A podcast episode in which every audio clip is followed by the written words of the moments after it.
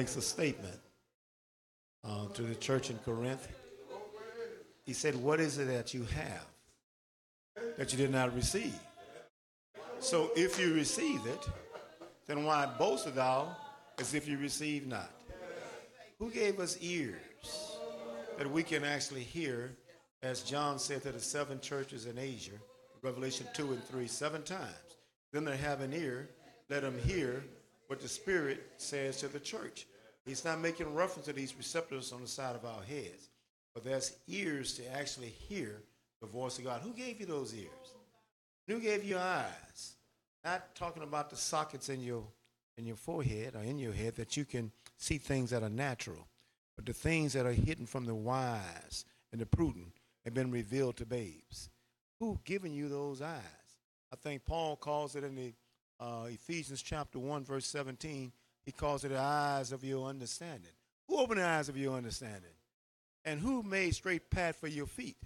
That which is lame, that is, that can't walk upright and walk slew-footed. Who gave, who gave you a straight path for your feet? My God, that we can walk upright. Who gave you these things? Who gave you a heart of flesh that can be touched with the feelings of others' infirmities? Not a heart of stone that's indifferent to everybody else. Who gave you that? Oh, thank you, Lord. We have so much to be thankful for. Thank God for ears to hear, eyes to see, a path that we can walk in, understanding, light for the feet. Thank you, Lord. And let me tell you, let me tell you about this wonderful God. You know how big God is. Let me tell you how big God is. You may be seated. I don't want to keep you standing. Just in consideration, you know, God is so big that there's no jealousy in him toward his son. But yet the Bible said he's a jealous God. He says it three times I can recall as I'm on my feet. He says he is a jealous God. Jealous in as much that he wants the admiration. He wants the, the glory. He wants the honor. But when it comes to his son, his only begotten son, there is no jealousy.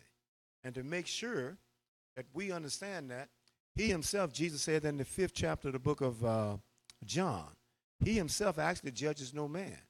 But God has given all judgment to the Son. That's Jesus, that men may honor the Son even as they honor the Father. What a wonderful decoration. God wants you to know there is no jealousy toward his Son. He wants his Son to be glorified, he wants his Son to be magnified.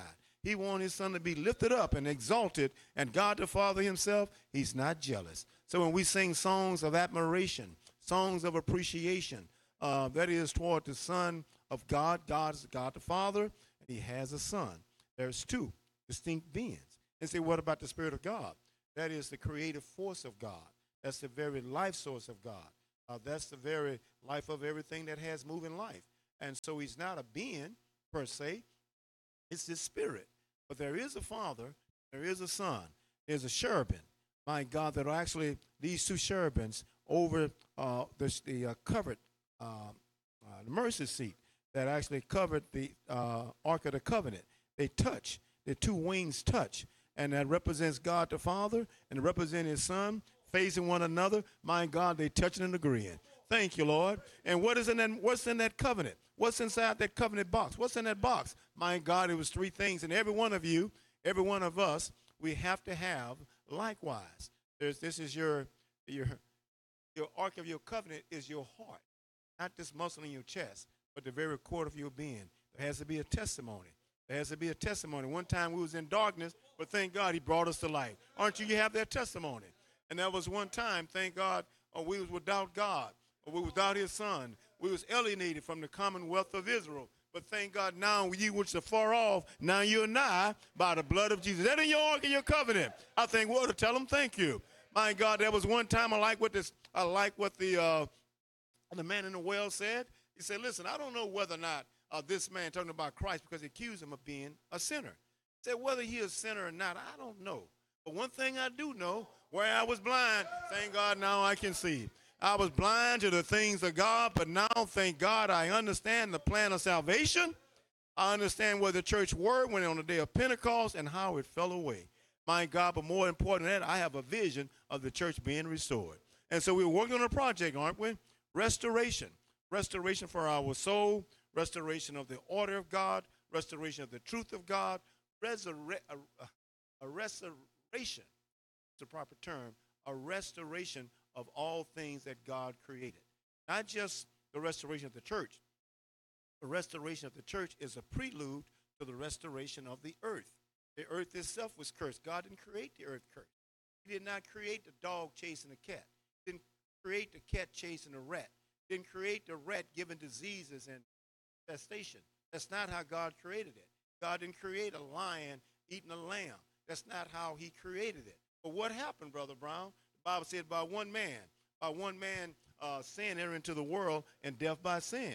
So death passed upon all men, but not just that. The whole creation, Paul says in Romans chapter 8, it groaned in travail, waiting for the manifestation of the sons of God. Get back in order. Everything get back in order. Man, get back in order. Women, get back in order. Children, get back in order. Why? My God, you know that dog tired of barking? He's tired of chasing the cat. The cat is tired of eating rats. My God, everything get a chance to eat straw.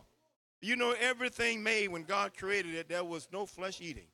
That's only happened because of the fall of man. And so everything is waiting for the manifestation of the sons of God, the whole creation itself. And so, how does it happen? It started by that one man, J E S U S, came on the earth.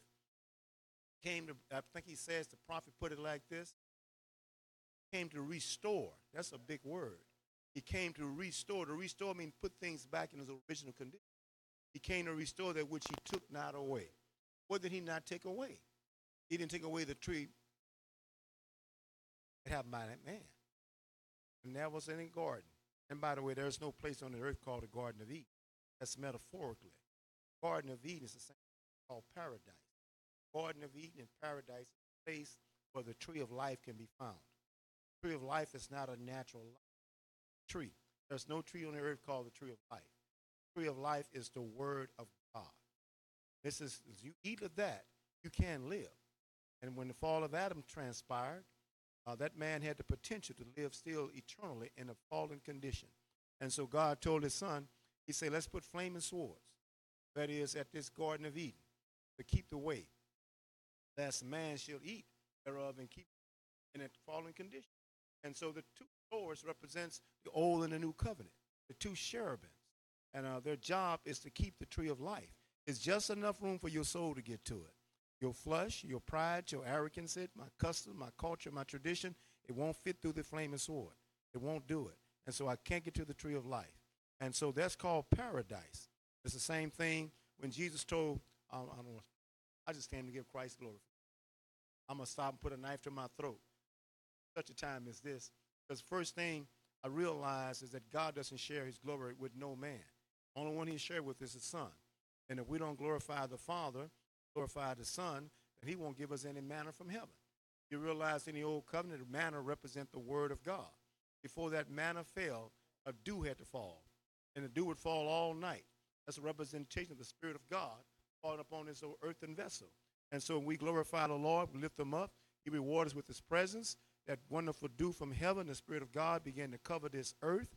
And now we're able to receive with meekness the engrafted word which is able to save our soul. Not our traditions, not our cultures and our customs and our rituals.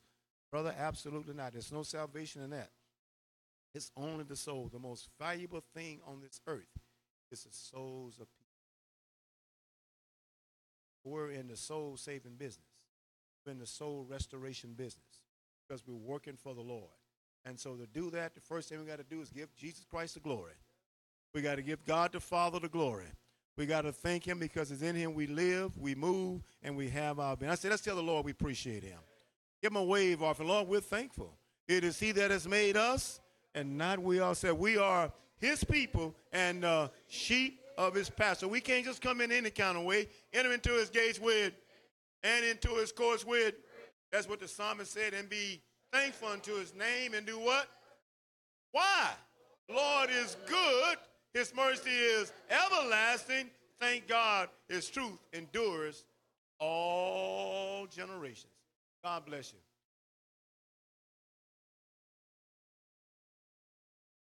Where they live at, just to um, be able to go to Sister Natalie house, to, you know, because you um and um Sister um Missy and um Brother Arnell just was able to go to their house and even go to Brother Brown and Sister Grace it it just was a blessing to um because you you hear but then when you you know you see them and hear from them to just to get the opportunity to go to see where they live.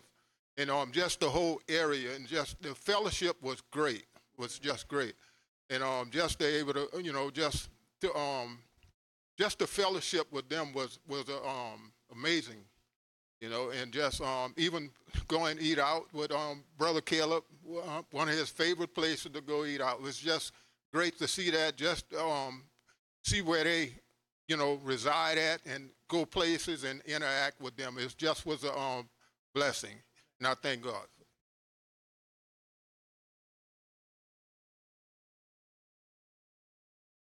things of this world I've had my fill and I was just um testifying to this young brother last night and I was just remembering my testimony and it's like anything a, ma- a natural man could have wanted um I've had my fill and there was just something that was still empty inside me and um I didn't know what it was at the time, but it was Jesus calling. And um, I had made a prayer about a year ago, um, and every single one of my prayers is being answered right now. And he just has like, I just want to praise him because he just has like so much integrity. And why wouldn't I want more of him? Um, and yeah, I just wanted to um, appreciate the Lord for just providing me with a brotherhood, somewhere I can receive understanding and wisdom. And I just want to give my thanks.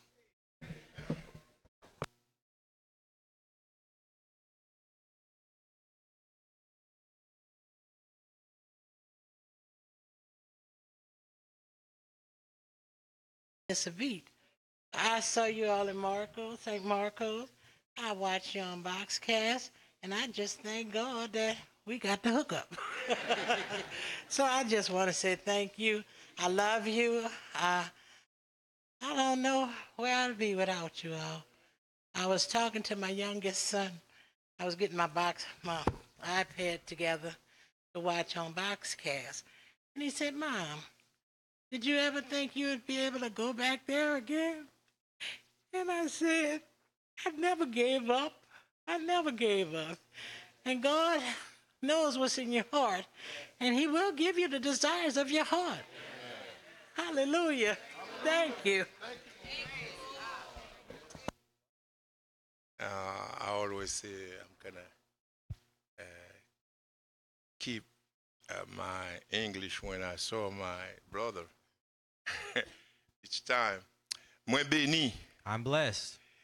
E depi se menan, mwen te nan St. Marco. Since the week I was in St. Marco. E pou mte ale, pou mte adore ansam avek eh, frem, avek semyo. So I can go and worship with my brothers and my sisters.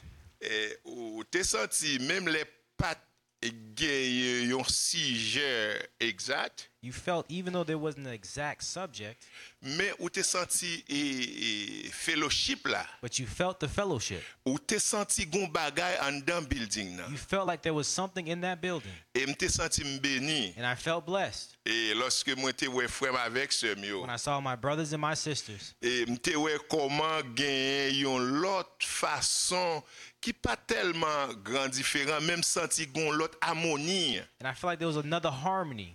E mte senti m tombe damon pou amoni sa mte we an dan Saint And I Marco. fell in love with this harmony that I felt in St. Marco. E mwen di bon Diyo mersi, I thank the Lord. mwen te la. I was there. M'a fait tout ça m capable pour me participer, mélanger l'esprit avec peuple bon Dieu. I'm going to do all that I can to share my spirit with the people of God. Et m'a continuer prier pour zone nan. And I'm going to continue praying for that area Et côté zone ça va grandir. so that area can grow. E loske mwen te nan zon nan te genye, pase bon da pale de ti e, chale ki genye nan zon nan. While I was in that area, Brother Brown was talking about the heat that was in that area. E mwen pou mwen menm ki soti an Haiti. For me who came from Haiti. E, mwen pati senti sa ete anye menm. I didn't feel like it was nothing. Hmm, te vle fe, te kou pase bon, kes ki tap di sa pou moun ki isi yo. For people who are here. E lor konsidere le disip de Diyo ki tap e, e, e mache bo la mer. And when you consider the disciples who were walking across the sea. E sa yo ki te nan zeb. And those who were sitting on the grass. Ki tap pase nan dezer. Who was walking in the desert. Yo tap servi bon Diyo. They were serving God. E lor la.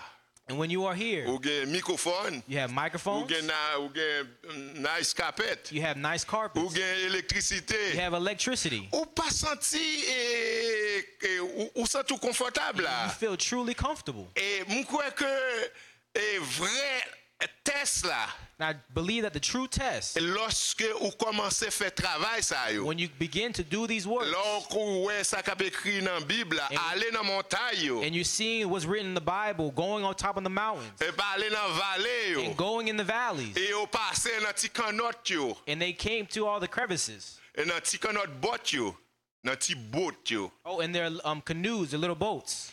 Ou bon? And you think, in myself in that time, would I be able to serve a God like that? Et que c'est façon ça pour capable sentir corps. And I feel like in that variation, you can feel the body. Père bon Dieu. I'm blessed, people of God. On nous continuer béni ensemble. Let us continue to be On nous blessed continuer mélanger l'esprit nous Let us continue to mix our spirits together. Et lorsque moi ouais en pile monde kay Nathalie, When I saw a lot of people came to Sister Natalie's house, dis bon, ba me font façon pour me faire manger. let me do something and make some food.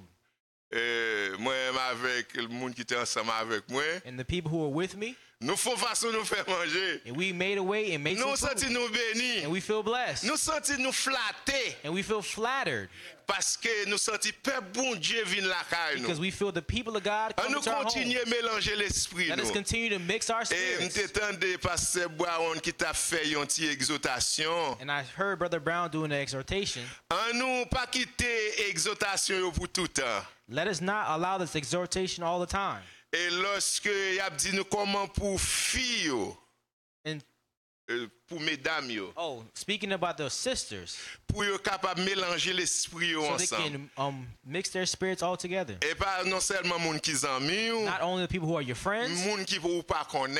And even people who you don't moun know. Moun ki visite. People who visit. C'est ça l'évangile là. That is the true gospel. Et c'est nous-mêmes tous mes frères et sœurs. And us brothers and sisters. Et nous-mêmes garçons yo. And us brothers. Nous capables à toujours continuer bénir une l'autre, communier une l'autre. Continue to bless one another and fellowship with one another. Ça, c'est là l'église là a grandi. And that is where the church is going to grow.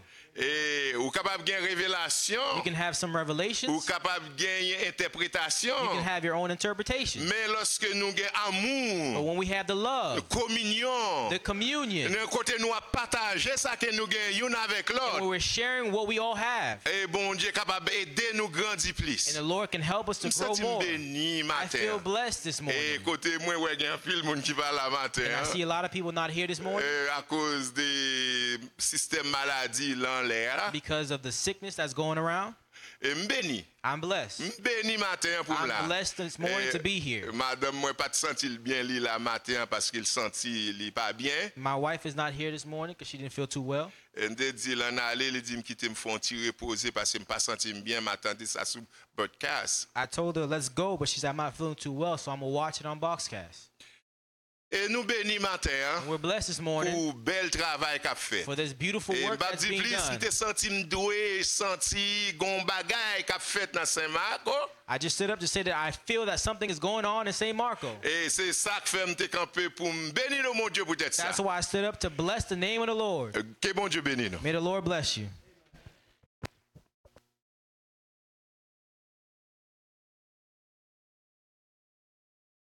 Anything about the Lord, but He saved me. He gave me a heart for this way. I'm thankful that He gave me eyes to see.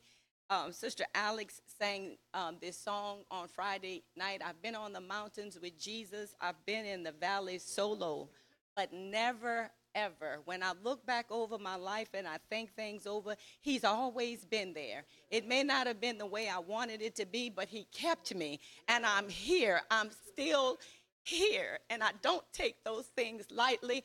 I'm thankful for eyes to see. I was thinking about the scripture how uh, the man Adam wasn't deceived, but the woman being in the transgression was deceived. I don't want to transgress the word of God. I don't want to transgress His way. I don't want to be be deceived. Uh, Lord, keep showing me, keep letting me see Your way. Keep me pressing, keep me pushing, keep me hungering, keep me thirsting after righteousness. I'm just thankful. It is this way. It is. It's coming this way. Is what the Lord opened my eyes and helped me to see this way. And I am so thankful. I don't take that lightly. I don't know where I would be if it wasn't for the Lord, if it wasn't for His grace. I don't even want to think about where I would be. I am just thankful. Grateful. I don't take these things lightly. Even the opportunity to go to San Marcos, it was it's a blessing. It's just a blessing to be a part of what the Lord is doing. This is a dark world, and I'm so thankful that I'm not lost, that I can see, and that my eyes is on the prize that awaits me on the other side. And I'm going to keep on working by the grace of God. I'm going to keep on working. I'm going to keep mortifying this flesh. I'm going to keep killing this old man, putting him to death. I, I want. I'm. My eyes are on the prize that awaits me on the other side, and I want to keep working by the grace of God until He comes. but uh, I was able to see it on uh, Zoom. And I thought about um, actually, God is, it's just beautiful to see God work. I remember coming here, uh, this group of people back in uh, like April of 2005, and uh, we were. They talk about uh, down in uh, what's the other place y'all was at Ashland, but nobody talks about uh, Barrow Street. That's where I came, and it was at Barrow Street storefront. This is this is your history for those of you who don't know the history. I want to kind of bring you up a little bit. We just didn't show up here and everybody's, you know, these Brother Gene talked about these nice uh, air conditioned conditions and air conditioning rather than the other amenities, but we didn't have all that. In fact, on Barrow Street, it was had to be about uh, maybe 12 by 20 or so, and a few people. And uh, I just happened to wander in there. Well, I didn't wander in, somebody invited me. Uh, but uh, from that point, the Lord, I could see the Lord was with this group of people based on, uh, uh, I thought about how the presentation in St. Marcos about what we were about was different from when I came. It was a little bit, you know, kind of hard to be understood. But I, I was really impressed how efficient the uh, presentation of who we are and what we're about in St. Mark was that, you know, I mean, you could just say, well, listen, this is something I'm interested in. And uh, nevertheless, uh, I'm using these two analogies here, but I was, I was interested at that point when I first met these people, dedicated people. It wasn't a lot of people, but they were very dedicated. And I've seen the Lord, the Word of God, Jesus Christ, is just amazing to, to, to see in operation when you see people respond to the principles and to the, the things of God and their heart is just overwhelmed. And I heard the sister testified about her little brother Friday night. And, and that's the hope that we all had, that they had when I found them, that this gospel would change lives. And I've been around a little while, and I have seen it. It is, uh, I mean, I was in, uh, well, you don't know, but I was, uh, in my profession, I was in sales. And so one thing I never wanted to do was to guarantee anything. I made sure I didn't guarantee because, first of all, I'm selling somebody else's product. I'd investigate it, but I still didn't trust corporate America. And I wasn't going to stake my reputation on corporate America. So I, don't, I didn't guarantee anything. One thing I have learned I will guarantee the Word of God. It will make a difference in your life. So, I, you know, we talked about how uh, where we are now and the opportunity for the young people, but there, there was a, there's a, and this song talks about uh, a price to, to be paid. And so, yeah, I, we paid a little price. I'm not done yet. I'm still paying a price. Uh, some people paid a price for me to even get me to an opportunity to touch my mind that I, I wanted to, I, I, just, I wanted to do right. And I was talking today in the brothers meeting about, yeah, you want to do right, but you don't even know what right is. You know a little bit of right, but the truth be told, uh, we really don't know. I didn't know what I was doing. I'll speak for me. I did all anything I knew that I wanted to work hard and I wanted to be a success in this natural world. And that's not a hard thing to do. Even people that's not even very efficient can do that. But I, I also realized that it was all vanity because I did, I did read, I read Solomon's writing. And Solomon, you know, I didn't know him personally, but I feel like I know him because that was in all, that's in all of us to, to want to be something, to want to be somebody. But I realized that was just, you know, no, no matter what you do, uh, folks are going to find fault, you know. But I, so I wanted to have a pure heart, and I was, I was in an environment where uh, I, I kind of was in a humble environment, so that made me humble. Uh, my mother was disabled, was on uh, public assistance. For all you who think I was, you know, I had it all going on, you know, you see me now and say, "Oh, this brother got." No, I didn't have it all. But I had, I had confidence in this unknown God. That I, I just felt good when I went to these, these meetings, these, these services I had at the church, and I wanted to know more about this God. And so I said all that, saying all this, hopefully I'm not rambling, but the point is that we do have, we had, we had a price we paid, we paid rather. Uh, we have a price we yet gonna pay. And so this is part of our preparation here. The things that we're hearing, uh, I was encouraged by some things I heard today. And so let's use this, this power that we have, the Spirit of God, the Word of God. And we have this great ministry that's helping us, that's, that's, that's first partakers. So I'm, I'm encouraged by what I see. I have no doubt that whatever we put our hands to do, and it's of God, it will turn out successful. And I think that's true for all of all of us. If we just consider and follow the word of God, and you, see these lives change, and it's just, you know, you can't. I, I mean, quite frankly, I know what's going to happen if they stay here, brother Cody. If you stay around, I know what's going to happen. I know where you're going to be sitting. I know what you're going to be saying. So we can see that. We're not prophets, but we know the word of God is a sure.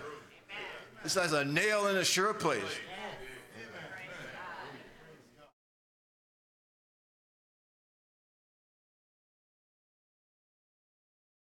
And just going out there, I started examining myself to see, you know, I'm going out here and I'm meeting people and I'm talking and I meet people all the time. I talk to people all the time and I started examining myself to see, okay, why is it so easy for me to do it here in Texas? Is it because that I'm not going to see these people anymore? Or, you know, what it is that was different there than what I need to do here. So when everyone was speaking on Friday about showing piety at home, this is what I need to be doing right here in this area. I meet many people. I talk to many people throughout my day. So I just started examining myself, and I was ashamed of myself of how lack thereof that I don't speak of this goodness that the Lord has given me. And when Brother Russell he got up and he spoke about Barrow Street, well, that's where I came from. 20 years. This year will be 20 years that the Lord brought me in. And I'm just so thankful and grateful why wouldn't I want to share this goodness and how the Lord has changed my life, how the Lord changed the uh, Sean and Sierra lives, and just how all of that just blossomed just from that storefront. So when I was in St. Marcos, it lit a fire in me that I wanted to come back here in this area and speak of the goodness of Lord, share the goodness of how wonderful He is and how He can just change your life and have you going this way and then you turn and go this way and just have a brand new and can feel that what Brother uh, Ron was talking about, that emptiness that's in me. So what it did for me, it just lit a fire that I needed. And I love to be around young people. I love how they can just go out and just feel so free to talk. And who am I? Just to sit here and die like a fool, just been here 20 years and not to bring someone into this wonderful banqueting house where the banner over, over it is love. So I'm just thankful to be here, really excited to be in St. Marcos and to see the work and just remind me 20 years ago what it was all about, just not ashamed of the gospel. And I'm just thankful to be here and wanted to let the Lord know that I'm thankful and I appreciate Him for showing me me because otherwise I could go there and come back and not even see what's the point to travel them miles and come back and don't bring in the good news here in this area. So I'm just thankful to be here.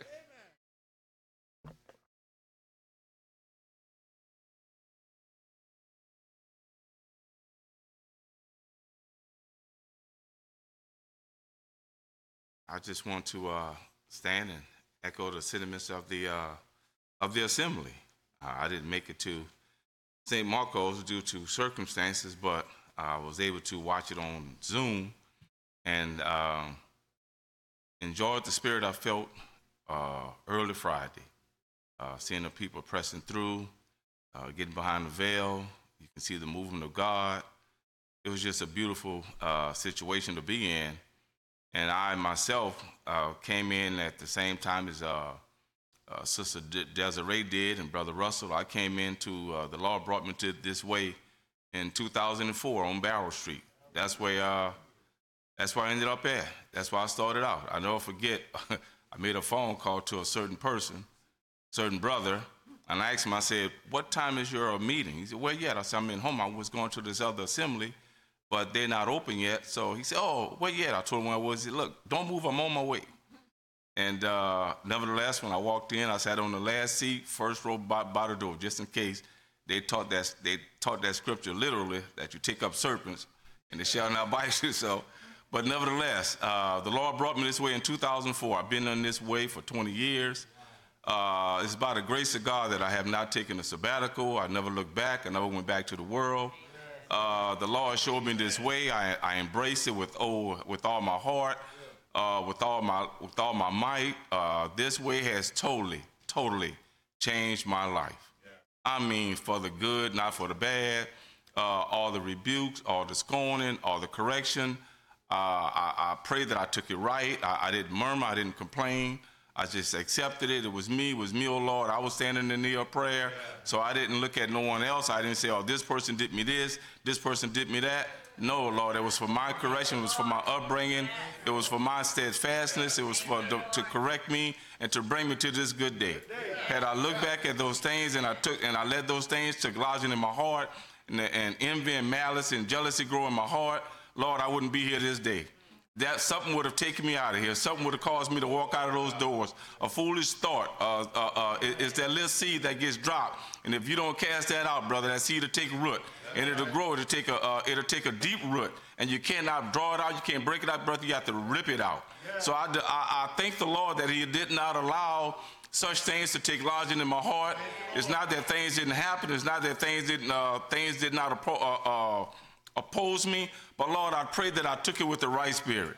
Because the Lord didn't do me anything, but the Lord, what He did do, He came and tore down the middle wall of perdition to give me a way back to the tree of life. So, Lord, I'm thankful for what you've done for me. I'm thankful for the sacrifice that you made for the people of God. Now that I look back, I remember when we first moved out here, brother, all we had was two acres of grass. That's all we had out here. And we used to come out here and cut it to keep it cut, but that's all we had. So I know some people that walk in here now, they, no, we didn't buy this building. We erected this building. Uh, all we had was grass out here. I remember the first thing we put out here was that fence out there. That was the first thing we put out there to separate us from that graveyard next, next door. I remember that with all vivid. I remember a certain brother walked with us, and he ended up leaving while we was putting the fence up. And someone, and I had never put up a fence in my life. Didn't know the clue about putting up a fence. And uh, Brother Brown walked up to me and said, Well, Brother Ray, you a it? I said, It what? He said, Brother, we need you to put this fence up. I said, Brother Brown, I never put up a fence in my life. I don't know what to do. He said, Brother, pray that the Lord touch your mind. and uh, brother, so so the Lord touched my mind. But it's not, not only touched my mind, but uh, even in the Bible, there's scriptures for what we do here. Uh, remember whenever Moses got ready to erect the, uh, the tabernacle, and, uh, and Moses said, Well, Lord, who's going to do the work? And the Lord said, I will touch the sons of the mind of, I think it was her, he was going to touch. He was going to take touch touch their sons and grandsons, and he said, "I'm going to give them the knowledge to build the the, the candlestick, uh, uh, the table of showbread, the, the, the cherubim. He was going to touch their minds. So I thank the Lord that the Lord touched our mind, and we as a brotherhood, brother, we put that fence up, and through all the hurricanes, that's the only thing out here that never came down. thank you, Lord. But I just stood to tell the Lord, God, I, Lord, I see your marvelous works. You did it once, Lord, you could do it again. He did it down here in Schriever. I just want to encourage the people of God to know that he could do it and say Marcos as well. So, so despise not the days of small beginning. No, it's just to build your character, it's build your, uh, your strength in the Lord, your confidence in the Lord. So it's a good day. Amen. It's a very good day in the Lord. So I just stood to tell the Lord, thank you.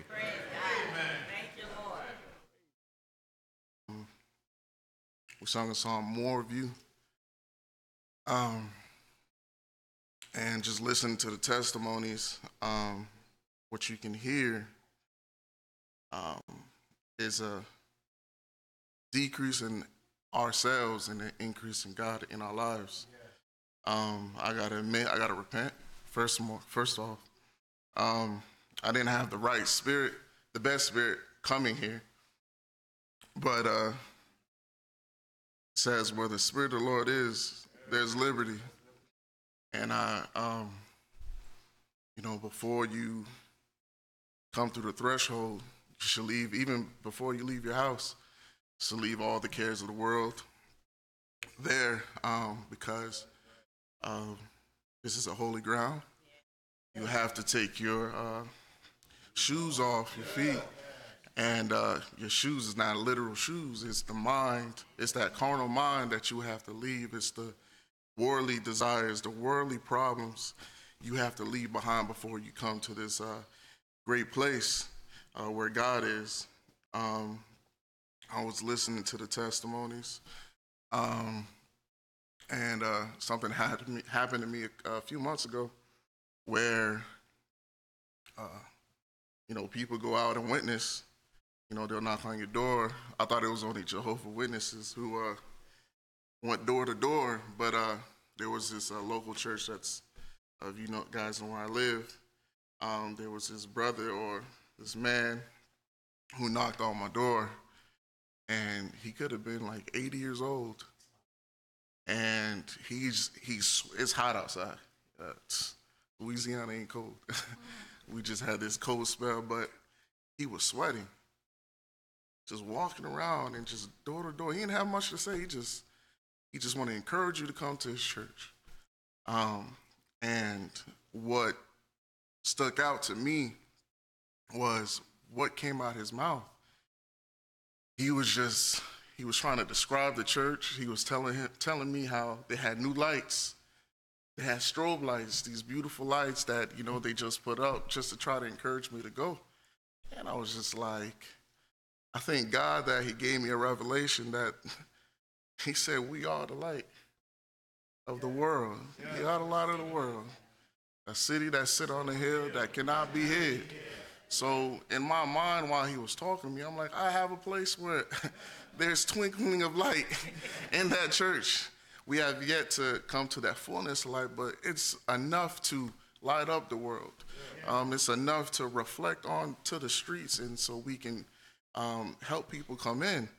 Um, just like uh, Brother Ron was saying last night, God kind of rolled back the curtains of my life in my mind, just realizing how great He is.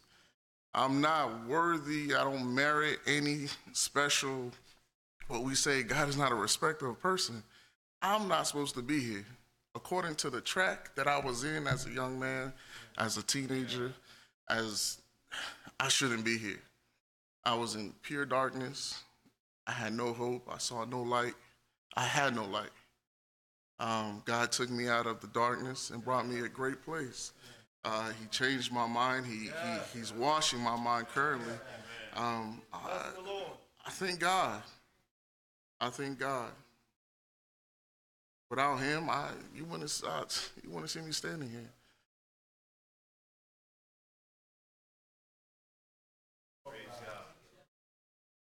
And every every every move, every decision that I made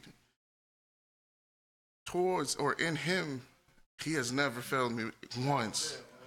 And every decision I made as a man in, a, in, in this dark world has always had his end. And we're in a place where, you know, um, we have a we have a hope, we have a promise to, to, to never die. We have a never dying message, and I thank God for that. Um, didn't want to bring down the meaning, but I just wanted to give the sentiments of my heart. Um, just keep, keep praying for me, praying for my family, um, to stay in this way. Being young, be young and married, it's just you battle a lot with the flesh and the spirit. We say there's two in a race. And sometimes who you feed is is just pray for me. Um, I don't want to give up. I want to keep on going. I want to keep on striving.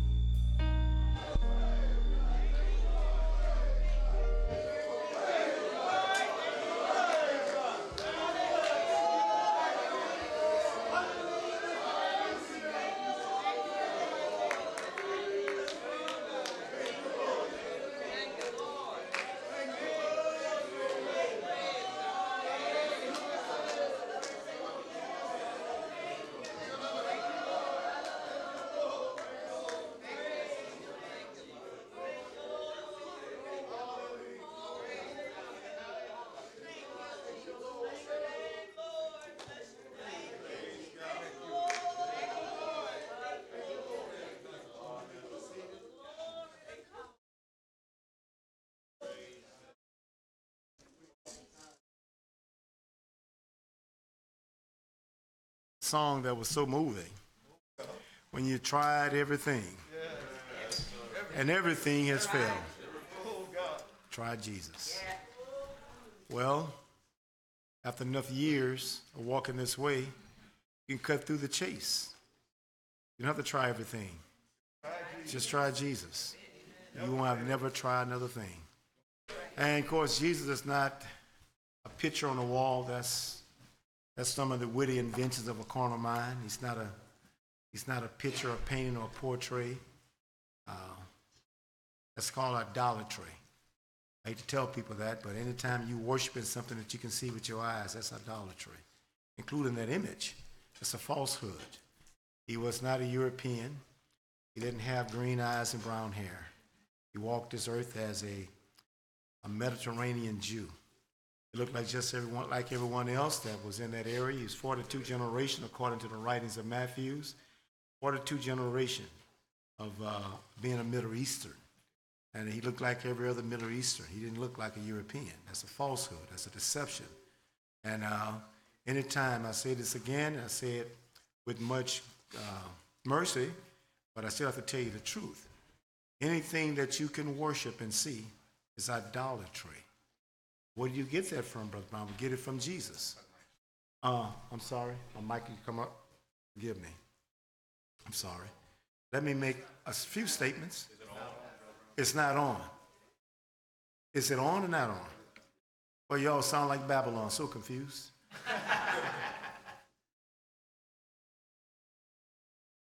That's one of the deceptions.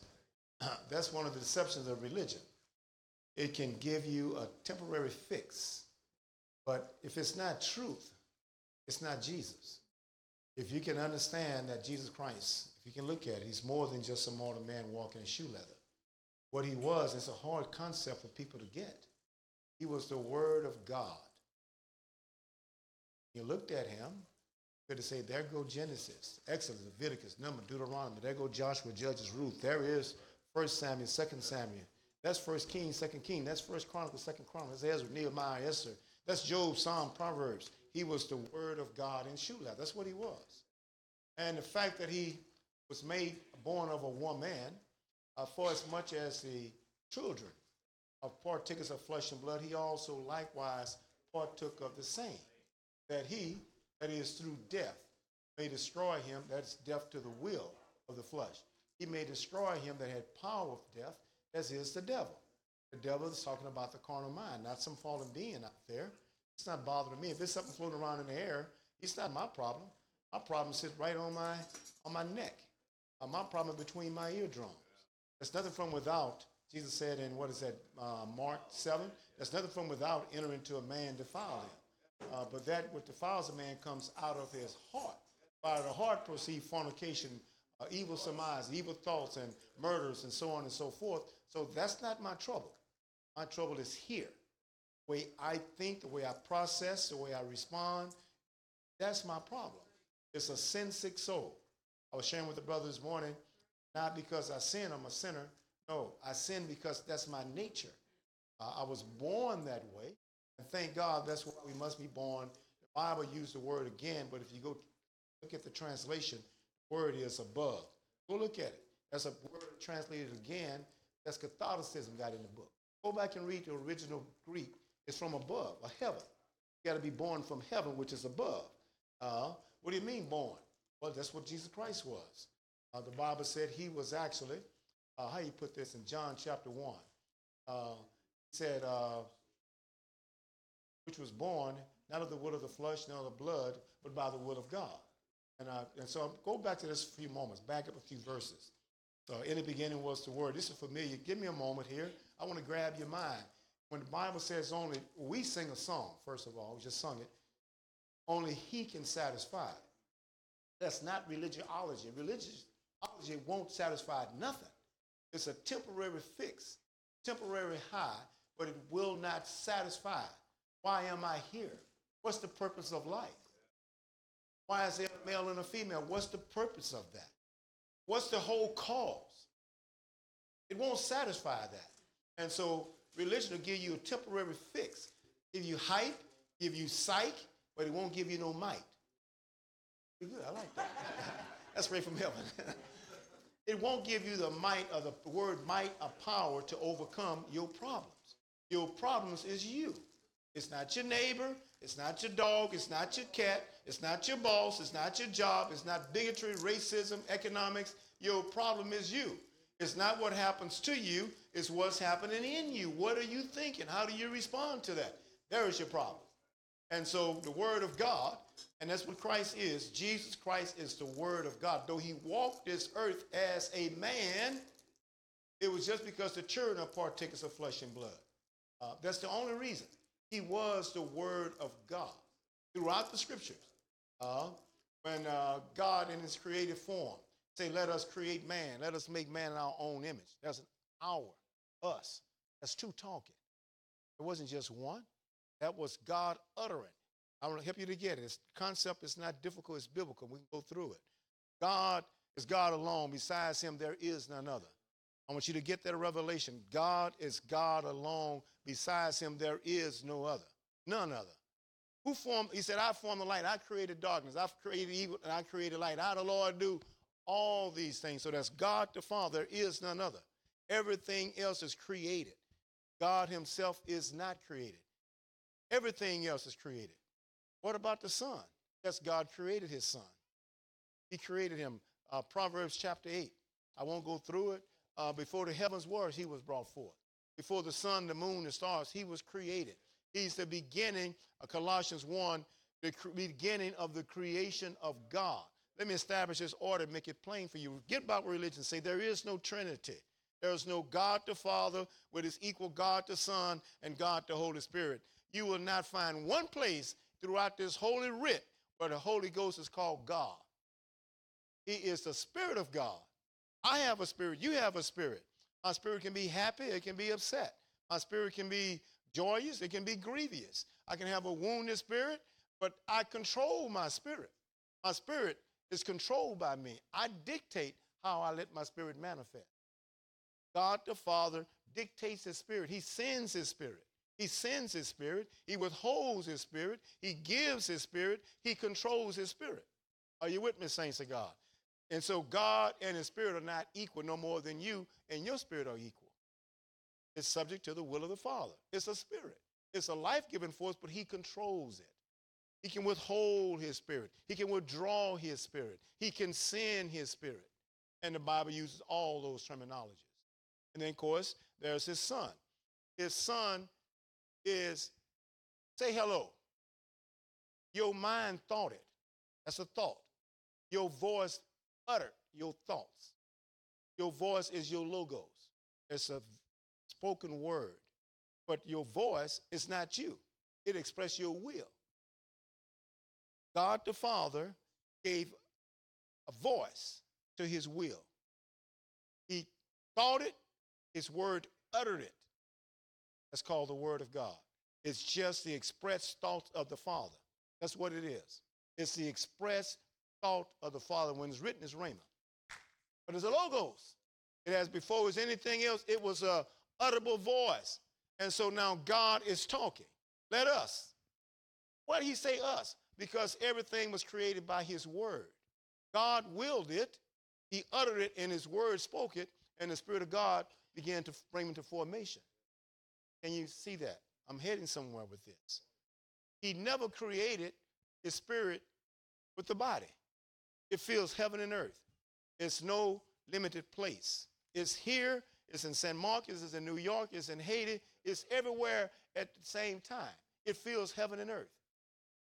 That's how God is every place by his spirit. And by the way, God himself is a spirit. He is a spirit. I'm a body. I am a I have a spirit, that's my disposition. I'm in a body, I am a soul. But I'm limited to where I am with my body because I'm terrestrial. Celestial is something altogether different. Now, that 116 first, uh, because if you don't get it right, you will be like religion, just confused. There is two, no Trinity, and I'm sorry, Sister Betty, there's no oneness. God is not his own son, and his son is not his own father. There's a father, he's a son. I have two sons. Those sons are created by me. That's the seed of life. It came from me. That's my sons. They're not my equal. It can never be my equal. Every year they get older, I'm a year older also. You'll never stop that. And you follow that. And so God and his son are not equal. Jesus said, My father is what? Greater than I. Some of the misconceptions, misunderstand scriptures when he says, uh, he said, I and my father are one. But that's like me and my wife are one. We're not the same. We're one. One in purpose, one in goal, one in uh, finances. We're one. But we're not the same. I don't wear dresses, she does. And so, but we're one in as much as that we're unity. And I'll show you what that means. In the 17th chapter of John, Jesus' prayer was, Father, make them one, talking about his disciples, not just those, but those who will believe through their preaching, make them one as we are one. But Brother Michael, Brother Greg, and, and, and, and Brother Jake, we don't mind me calling you Jay without Cody, do you? Use a J for use a Cody. Sorry, you Cody J, but really it's J Cody. J is your middle name. I'm trying to help you to understand. But we one, but we're not the same. We three different entities. The only one in things pertaining to God. Can you follow that? So when Jesus said, Father, make them one, that is, make them one voice, make them a one message, make them one vision, make them one when it comes to the things of God. So he says, uh, make them one as we are one, showing they're not the same. That makes sense to you. If we can dispel the Trinity and dispel the oneness, then you see there's a Father and there's His Son. Let's give you, and listen, it's by the preponderance of scriptures. It's all doubt cast. Every gospel written by Paul, and even those written by John, all of them, you'll see it. It's a salutation to the church. Then he says, by the by grace, uh, you name God the Father, and he names the Son. It's through grace, mercy, and peace be unto you, through God the Father and our Son Jesus Christ. That's two. If it's one, you have to keep doing it. Salutation of every letter, you'll notice. God the Father and Jesus Christ. each time he noticing, you got to pay attention. And of course, you can't see everything. That's why there's a ministry to point these things out to you, showing you irrefutably there's two different beings. Are you with me, saints of God? Okay, you're not with me. Go to go to Matthew, uh, go to Romans. Just to touch a few verses. Romans chapter one. I'll give you three quick witnesses. And the reason I'm giving you this is imperative because you have to see that the Son is created. The Son is created. The Son of every creature is a created being. There's no exception to that. You can't be the Father and your own Son. And I'm not teaching on the Trinity, but I want you to hit, I want you to get who Christ is because you're as he are, as he is, so are you in the world. But Jesus Christ himself is back on the right hand of the Father. So how can I be as he? Everything that he was is what we're to be. Everything. Everything he's not is what we're against. Everything that's for what we're for is our friend. Everything that's against what we're against is our enemy. If you're against any aspect of Christ, you're my enemy. You're my enemy. I'm going to love you and treat you right, but if you're against Christ, you are the Antichrist.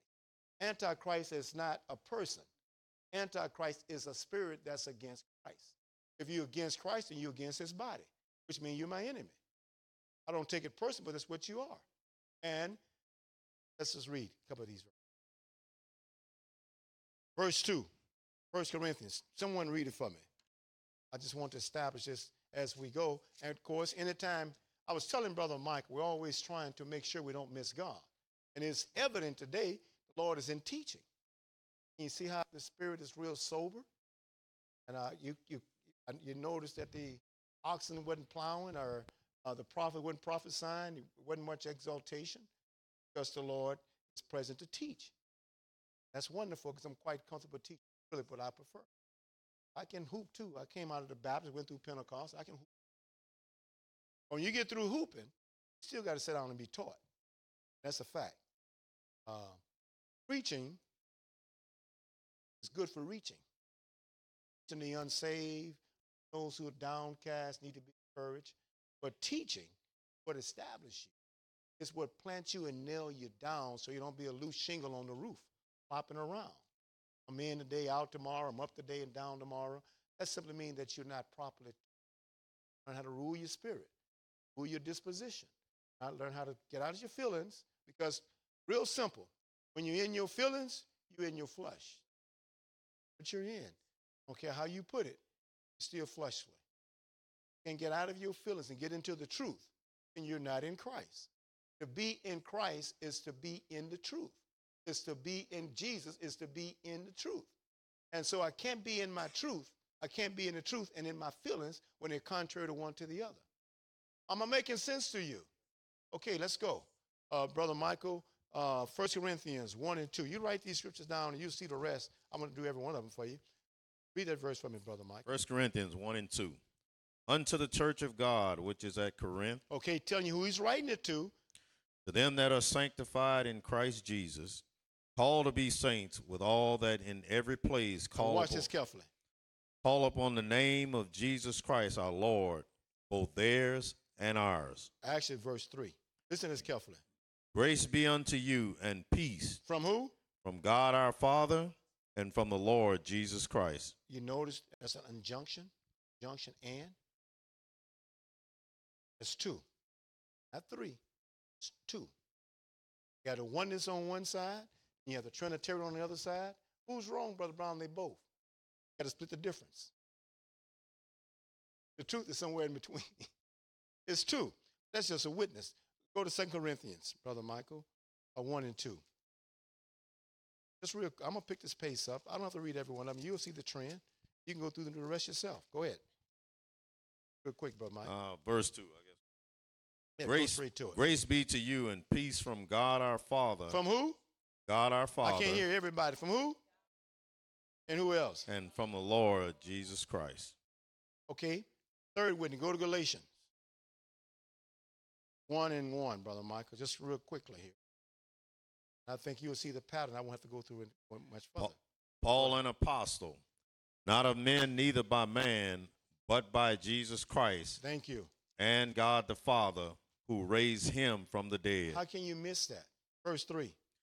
Grace be to you and peace from God the Father and from our Lord Jesus Christ. How do you miss that? Go to Ephesians, next book over. Just one more, I'll stop. It's throughout. And so why would we contend with the truth?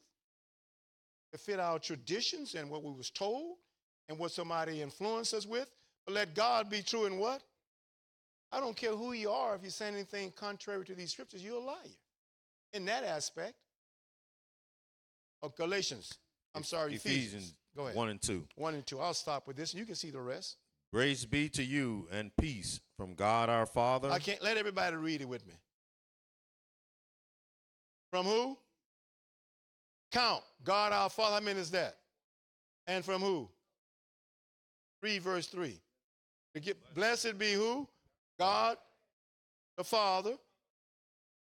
Thank you. One and one is what? You don't have to be a mathematician. Nothing to argue about. Just read the scriptures. That's the first thing. If we can dispel that, now you'll see there's a father and there is a son. They're not the same. There's a father and there's a son.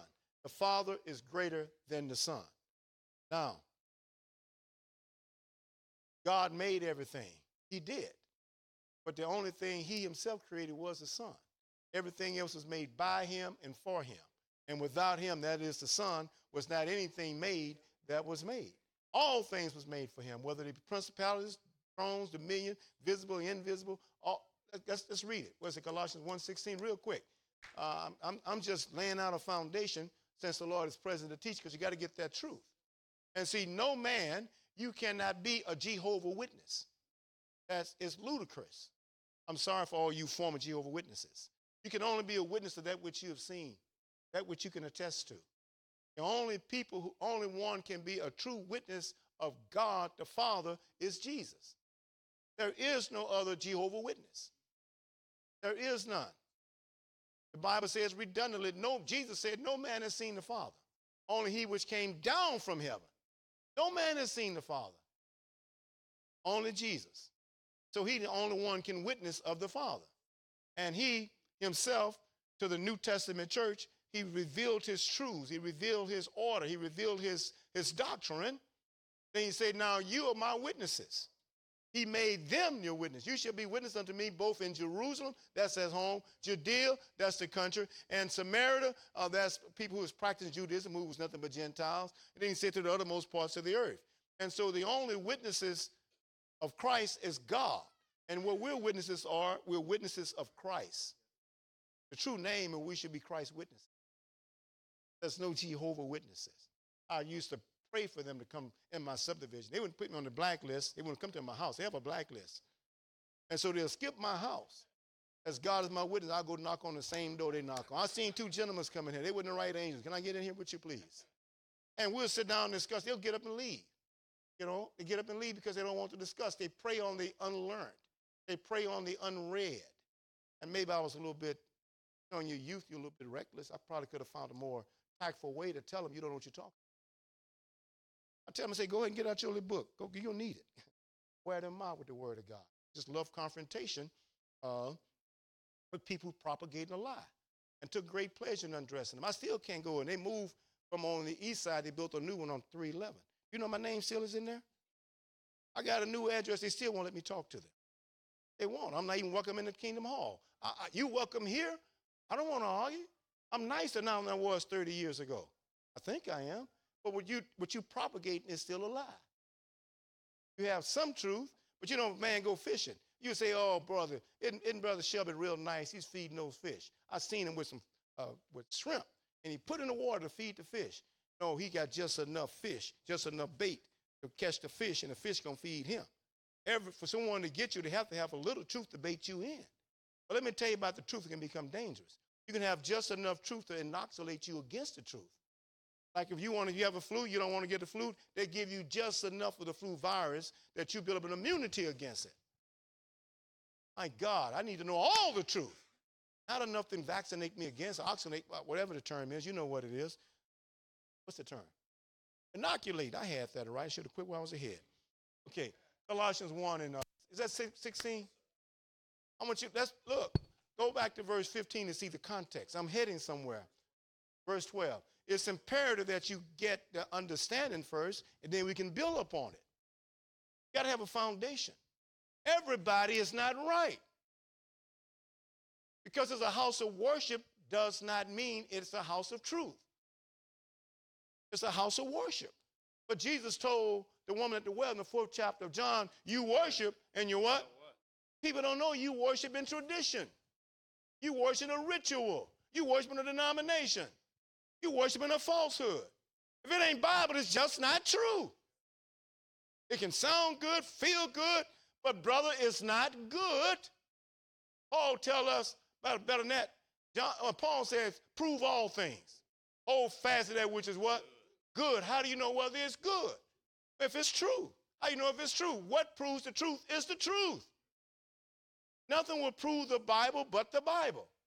And I don't want to pick on no group, but them little books that you have, uh, witness, you ever notice to keep that? I have two of them at my house. I even have the New World Translation. I have their books. I was, I was a youth. I, was, I love knowledge. I love understanding. And if it's a book, I got my hands on it.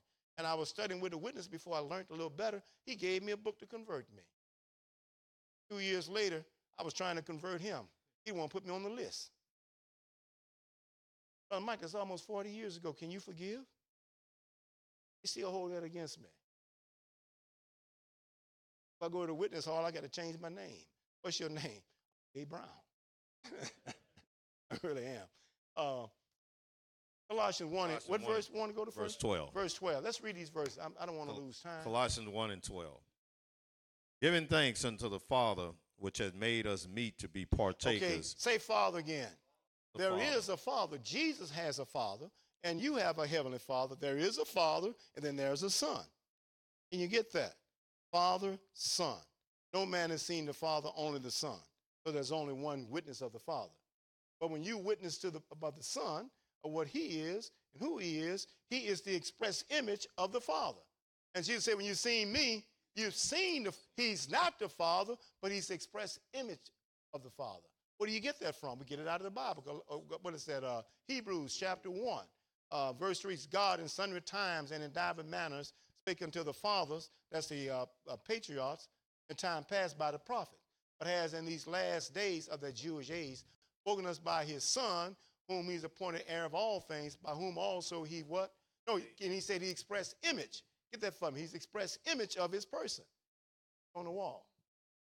Being the brightness of his glory and the express image of his person. How can you be the express image of a non-physical being? Because he's a non-physical being. It's his attributes. It's who he is, is what he thinks, it's his will. It's, and so Christ manifested that. That's how he's the express image of an invisible God. And so those pictures you see on the wall, you worship in idolatry. Where do you get that from? Get it out of the Bible. Second Corinthians chapter 5. Is that verse uh, 16? Though we knew Christ in the flesh, when he walked in the flesh, yet henceforth know we him no more. We don't know because he's not in the flesh. He's not walking on the earth as a man. He only needed that body because if you on the earth, you are illegal if you don't have a body. You have no business being here. Everything on this earth, it has to be tangible for you and I are concerned. And for Christ to be made, the word of God to be made manifest, it need a body like you and I. God is a God of order, God of substance, a God of realness. Amen. Okay, Brother Michael, did we oh, go from verse 12 down to, for the sake of time, verse 16. Fading somewhere. Okay. Uh, which had made us meet to be partakers Verse of the, 15. who is the image of the invisible There we God. go again. Who he's talking about? Christ. Verse 14 will tell you that. Read verse 14. 13. 13. Who had delivered us from the power of darkness and had translated us unto Darkness the in the Bible is ignorance. It's a lack of understanding. It's a lack of knowledge. It's called darkness. You cannot see. Huh? Eyes of your understanding hadn't been. And as trans, this is talking about God the Father. He has delivered us from the power of darkness and has translated us into the kingdom of his what? Dear son. There's a father and there's a son. Can you see that? Keep reading. It's going to get more imperative than this. in whom, we have redemption. That's the redemp- son, Brother Michael. In whom what? in whom we have redemption Talking through his son. blood, Through his blood. Go ahead. even the forgiveness of sins. Keep reading. Who is the image of the invisible. God, The Son is the image of the invisible God. Only way you can be the image of something invisible is by the things that are not visible. That's your attitude, that's your conduct, that's your will, that's your desire. Christ made those things known. Are you with me? firstborn of every creature? Okay. First- Firstborn mean the first created.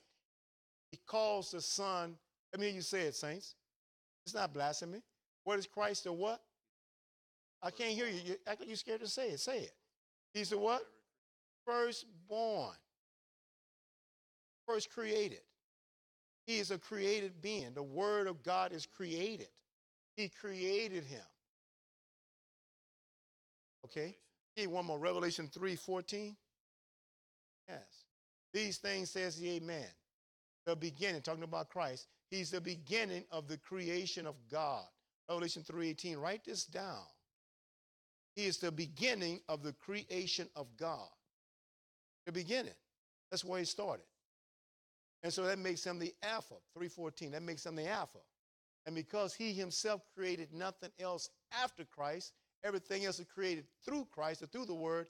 He's the Alpha, he's the beginning, and he's the Omega because he's the end of God himself creating anything. Did I get you? Did you understand that? That's an alpha, the word, that's the first letter of the Greek alphabet. That's the beginning. Then he's the Omega. He is the last thing that God the Father created directly. Get this down, it's imperative. Understand it. Father, there's a son. And he can't, can't get to the Father but through the Son. When you glorify the Son, you glorify the Father. You can't circumvent. You can't circumvent. Hey, um, yes, sir. Go ahead. You, you're free. Anytime someone teaching you, every one of you, listen to me.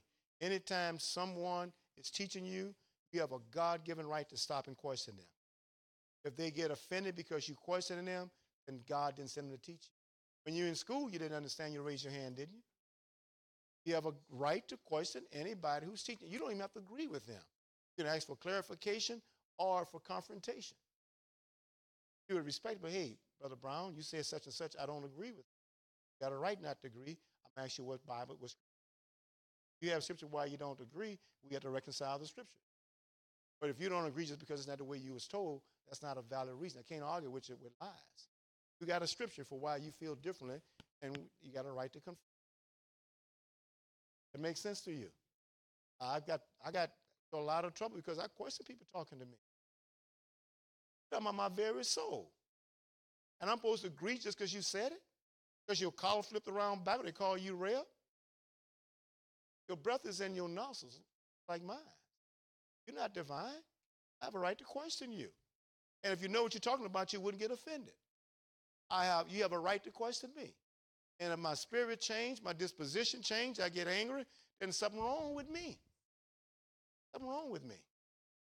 I shouldn't be saying it. If God give you the right, no man has the right to take it from you. That's a God. I'm sorry, brother. I'm preaching. Question me. I really appreciate the things that I'm hearing. Um, but in Colossians, says Christ is the invisible, is the image of the invisible of God, the firstborn of every create of of uh, of every creature. But listen, that probably got a vibe because that is the words you see, creature, on every creature, that's creation. I just don't argue with every word. Many of them are mistranslated, but that is creation. And if you use it, read another translation or another, like the uh, French Bible, those words are correct, translated correctly. I use King James because that's what's most popularly used. But there's a lot of mistranslated words. They don't mean any harm. But he is the first beginning of the creation of God, not just a creature. You think about a creature, you talk about think of something living. No, a creation is everything that was made. Whether it's light or darkness, everything. He's the beginning of the creation. I, I, I didn't want to use the word, though it's the correct word, because people can't hear you when you're choking over a word. Words they use. Cut down on things that's minor. Go ahead, sir. My question is when you're reading when I'm reading Genesis, this is so when I'm reading like the first Genesis one and one, in the beginning God created heaven and the earth. I'm I'm seeing that as God the Father. Just help me Absolutely. dif- differentiate the two. Yes, sir. between- The Son, as he said when he was on the earth, does nothing of himself. Whatever the Father will is what he do. When God, in the beginning, God created heavens and earth, he did. He willed it. But it was the word that spoke it. That's just God's will. He created things, everything is created by his word. So he he willed it, the word uttered it. It uttered it, gave voice to it. When he gave voice to it, that was the creative force. The Spirit of God went into operation. So when God does something, it's his will. And he does it by his word.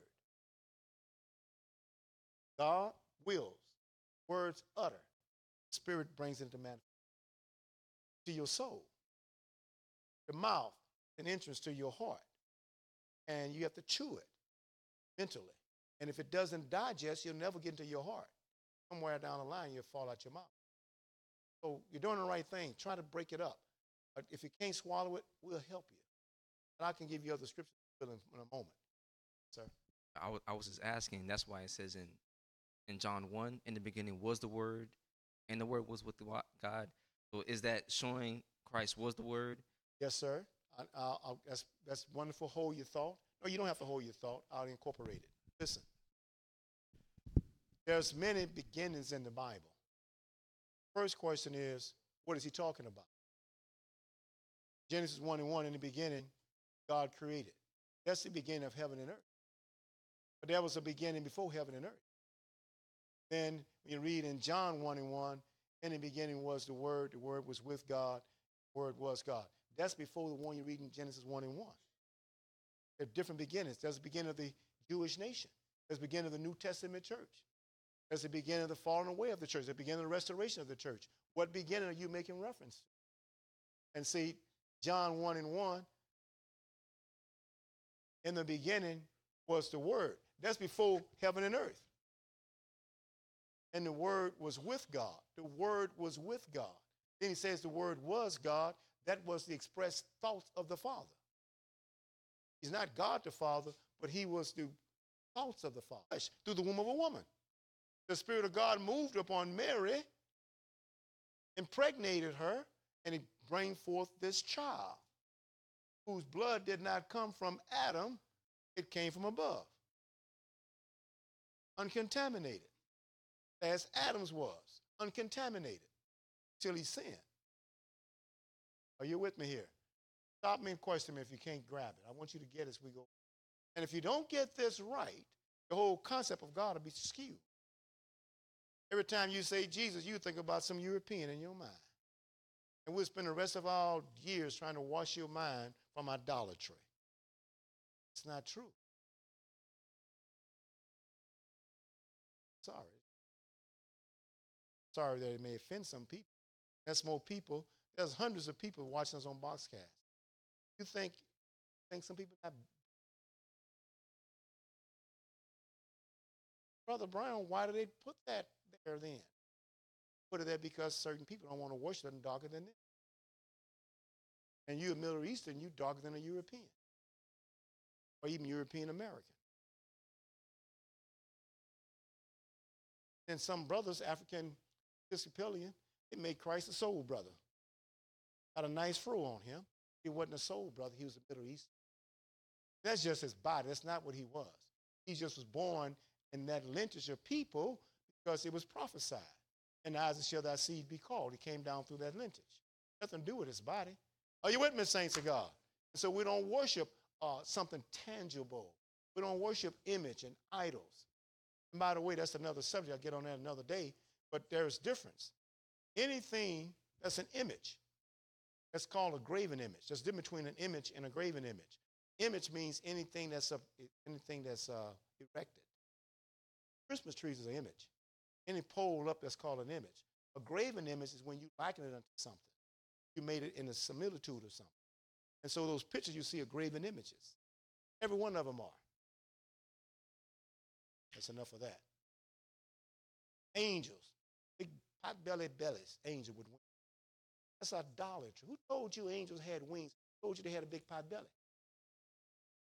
Get that from? You didn't get it from the Bible.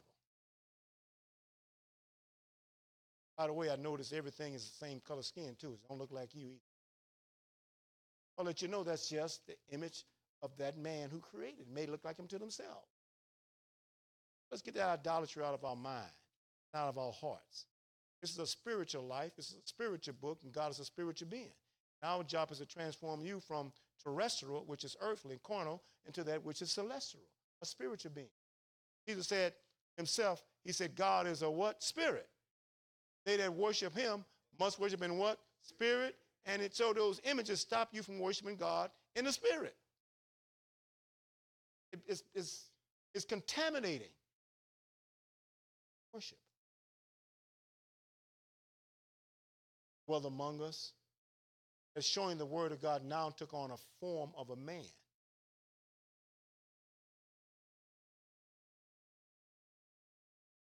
Let's slow down and go through. The word was made flesh, that is, flesh and blood, dwell among us. We beheld his glory. Listen to this glory as of the only begotten of the Father. He's the only thing that God the Father created. He's the only begotten of the Father, full of grace and truth. I like verse 15 real quick. I'm going to pull back on this. I want to go a, a simple. I'm sorry, next verse.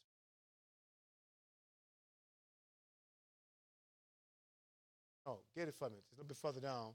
And he said, which was born out of the will of the flesh, nor blood. That verse 16? I want to get it from me. 13? Forgive me. Which was born, talking about Christ, not of blood. That's not of the blood of man. That's not where he came from. He was conceived of the Holy Ghost, nor of the will of the flesh. When a man looks at a woman and say, oh, yes, okay, here we go. Then, of course, she produced something. That's the will of the flesh nor of the will of man. It wasn't somebody intentionally trying to reduce, but of what? But of God. He was born of God. The only thing that was born of God directly. And then, of course, we went to Colossians 3. Uh, uh, I'm sorry. We went to Revelation 3 14. Let's pull that up. Just stay with me for a moment. I'm heading somewhere. You got to get a good foundation in your understanding of vanity. And you can't worship the truth and worship a lie at the same time. You have to hold the one to despise the other. And every lie is an adversary to the truth. Christ is the truth. He is the truth. You want that? Uh, what is that? John 17, 17? Thy word is truth. Every time I'm worshiping something false to that, I'm an enemy to that truth. So the first thing we have to stop being enemies of God. Everything that's contrary to the scriptures or contrary to truth is an enemy to the truth. Everything. Jesus praying for his disciples. Saint, he's talking to his father. And by the way, how can a man pray to himself? If Jesus Christ was God, who is he praying to? And when he was on the cross, said, Father, into thy hands I commit my spirit. Who was he talking to? So when Christ died, God died? Who was running the earth then, in the universe? Come on, you please stop that? Don't be blind followers and listen to blind leaders. Jesus said that the blind follow the blind, they both gonna fall into a ditch. A ditch is a denomination. It's a cult, a schism, a schism. That's a ditch. You get in it and hard to get you out of that. Even if you leave, you're still in your mind. Oh God, please cleanse us. Yes. Bad understanding, bad feet. Metaphorically speaking, Jesus had to wash the disciples' feet, had to clean your understanding up. Okay. Until the angel, angels is what it should be, but that's okay. The angel of the church of the Laodicean, right. These things says the amen. You know what the word amen means?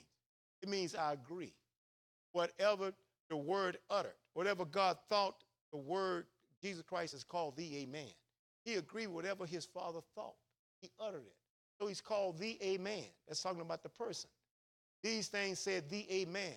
Then he's the faithful and what? True witness. No one else can witness the Father because you've never seen him. The only true and faithful witness is Christ. He is the faithful and true witness. Now, I want you to read this with me so you don't think I said it. The what? What else the last one? No, I can't hear you. The what? I can't hear you. Say it again. One more time, everybody. The what? The beginning of the creation of God. The beginning. The Alpha. And it stopped right there. The Omega. Are you with me thus far? My Lord. And dogmas and traditional teaching, it's a tool of iron. And so if you're going to build a New Testament church, you can't use things that come out of a seminary, come out of traditions and things that man has done. You contaminate. And so the dear people, the dear people of God, end up coming out of a system, and he says, the, uh, said the children of the wicked, the children of the estranged woman, go astray as soon as they be born speaking lies. You're going to repeat what you was told, and you're lying. You're lying. You don't mean to lie, but you're deceiving people with that which is not true. Okay, that's enough of that. The wicked, that's how he put it, are estranged from the womb. That's talking about the womb of the, your birth. Wherever you was conceived and birth came forth. And they go astray as soon as they be born, speaking lies. Because your mother was lying to you. You're going to repeat the same thing. Repeat the same thing. If my mother told me my father was a dog, say, hey, here's your dog. Here's your dog. From the time I was born, she didn't do that. But if she told me that's my dog, that's my dog, that's my dog, somebody would ask me now I'm three years old, who is that? That's my dog. That's not my dog, it's my father. But that's what I've been told. And so I repeat it. And so you repeat things that you was told, but it's not true. Am I making sense to you? And you without excuse because you're in the information age. You can read. You don't have to be ignorant. And Paul writes about that. Peter writes about that. Peter calls them willingly ignorant. Brother, to be ignorant is one thing, but to be willingly ignorant, willingly ignorant is when I choose to be ignorant when I can have a chance to learn.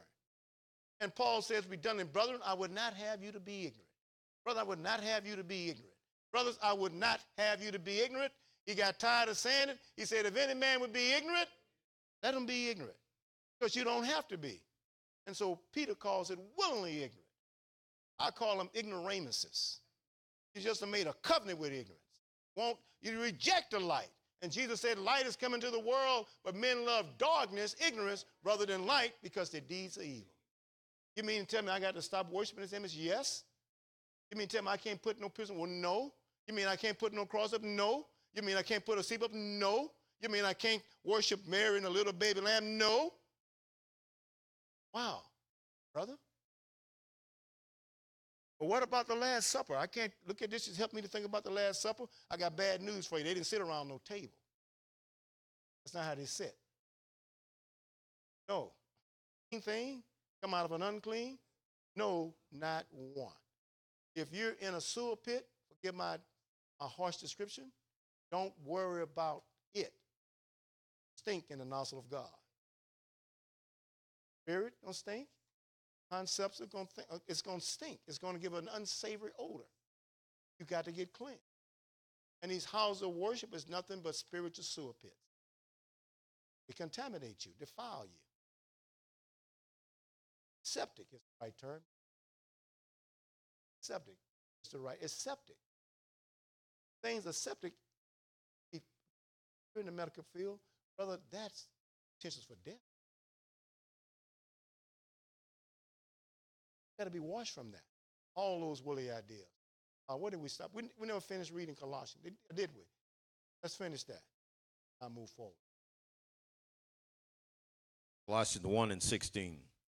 For, how, for by him were all stop, things stop created. for one second. Hold your head, I want no one head up. Just raise your hand. I want you to raise your head to see who hand was raised. Everybody look down. Don't, don't even look at me. You by the hand. Everybody look down. I want to ask you three questions. First one. How many of you had these images, Christ, in your house? Image of this man who you call Jesus. Raise your hand. How many of you in your mind seen this man hanging on a cross and probably had that in your house? Raise your hand. Speak because there's many people on Boxcast and Zoom. Yeah. I don't mean here because we don't have images. Images in the Bible, you have to tear them down. And that's what I'm, I'm trying to tear down images in your mind. Before I can even build, I got to tear down, uproot. I got to tear things up in your mind before I can even plant and build you into the truth. Your very concepts is twisted. You come out of religion, you better off coming out of the world. I mean, coming out of the ungodly world than coming out of religious pits. When you come out of the religious world, you only got to repent of your sin. When you come out of religion, you got to repent of your sin and that what you thought was godly. It was against God and you didn't even know it.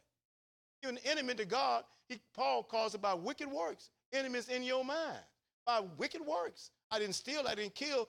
Yes, but I was propagating a lie. Go ahead for your benefit. I'm stirred now. Look, I was just heading somewhere. I'm fired up. It's, it's my job. It's every God called, God sent minister's job It's to tear down, uproot, pluck up. Then you can plant, and then you can build. Go ahead, sir. Give me that Jeremiah chapter one. Um, they think I'm. I didn't make this up. This is your job, and it's not a popular job to tear down people's belief and concept. Some people will fight. Some people will kill you for what they believe. Well, you're going to kill somebody behind a lie. And no truth, no, no lie is of the truth. Everything that's a lie is against Christ. Christ is the word of God. And you teaching and preaching a lie, you are a antichrist. Paul calls him that. He said, John calls him that. He said, even now there's many antichrists.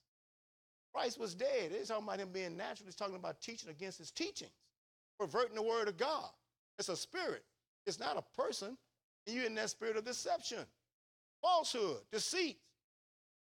When you drive down the highway and you see these houses of worship, say they go at Antichrist. There's another steeple over, there go another Antichrist. Come on, Brother Brown, can you be nicer than that? No. It's either for the truth or it's against the truth. You're not new around here. You've been somewhere. You've been looking. I may be strange to some of them, but I don't think I'm that. You know, I, I can discern something. You know, where, how, I got to say is the Lord. I know what I'm looking at. I know when somebody's that could care less. They go to their conscience, come to church to ease their conscience, going about their business.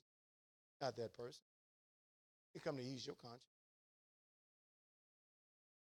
And because you want some truth. See whether we have any. I don't run from it when you hear it. Everybody want God until they meet him. Find out he ain't Santa Claus.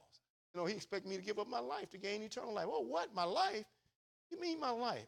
I mean, You're talking about my, you talking about my going out and catching Mardi Gras bees? Yes.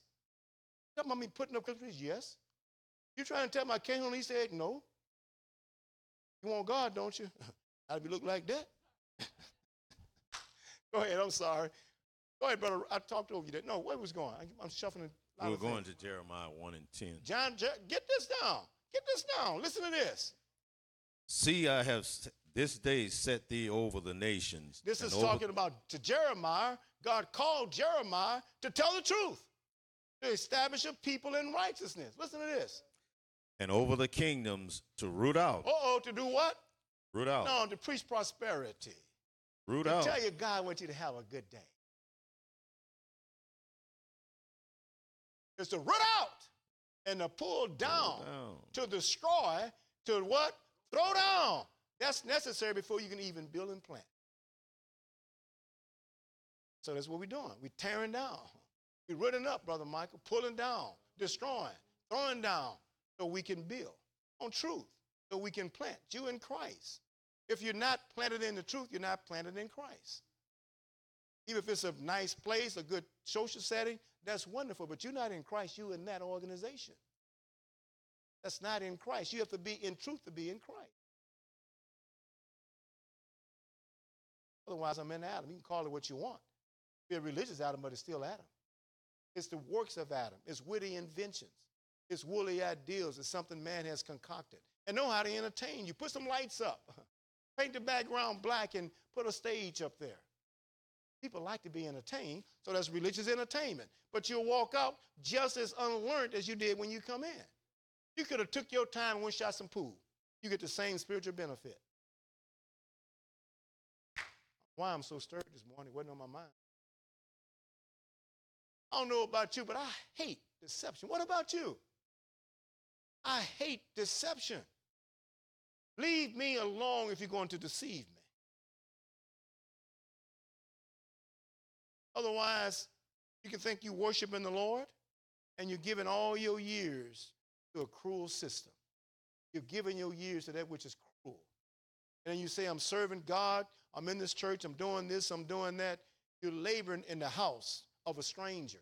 A stranger, somebody the Lord doesn't know. He doesn't know that system. But what do you mean? Jesus said, shall say to me in that day, Lord, Lord, have we not prophesied in your name? And in your name have we cast out devils and did many wonderful works? I shall declare them, Depart from me, you workers of iniquity. I never knew you. Knew mean I wasn't intimate with you. You didn't have a relationship with the truth. They were in the house of a stranger.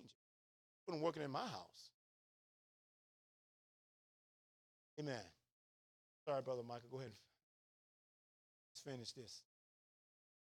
Back to Colossians. Oh, wait a minute. Let- go back and let them read that. Lest they think I'm, I'm making something up. No, the last one. Here it is. Go back to verse 22. Write these verses down and you tell me where you fit. Many shall say to me in that day, that's the day of judging their life. Lord, Lord, have we not prophesied in your name? Did I not preach good messages and had hundreds and sometimes thousands of people? Have we not prophesied in thy name and in thy name cast out devils?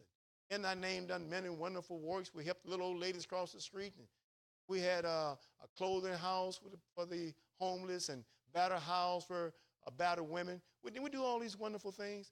You did it in the name of whatever you was in. You knew it in my name. Give me for saying you, you was in the Salvation Army. Whatever you did, you did to the glory of the Salvation Army. You was in the B Church, and everything you did was for the glory of the B Church. You weren't in my name. You wasn't in truth. You was in that. You can help a little old lady across the street all you want. But if you can't give that lady a chance for eternal life and words of life, all you done is help us cross the street. You done nothing for her soul. You done nothing for her. I'm not against help people. Help people.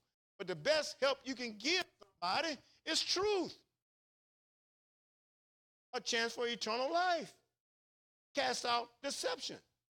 You know, I spend, I don't talk about me, but I spent time and years playing sports. I was in a worry about time, take care of something. I'm too old now. But I get, hours and days and weeks and months and years of my life playing sports because I was taught from the environment I was in that sports is a way out of poverty. This is your way out.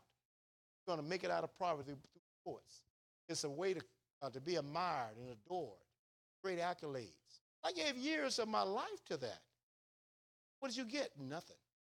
Bad knees. That's about what I gained. Yeah, well, son, can you bear witness to what I'm saying? You gave years to that, didn't you? I'm not against it, but you gave years to that.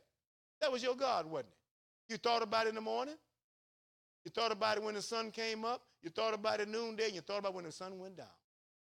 Did you sleep with a ball? I used to sleep with a ball. You ever slept with a ball? I slept with one. I'm not the only one. A lot of us, we sleep with balls. You slept with a ball, sir? You look like a ball sleeper. Yeah, but you, you thought that was your way. You thought that was your way out of poverty. To be honest.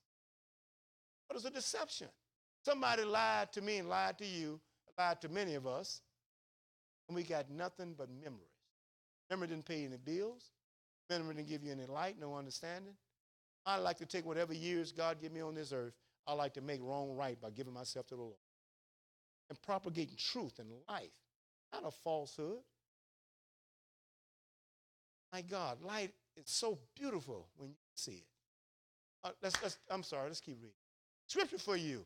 Behold, light is sweet.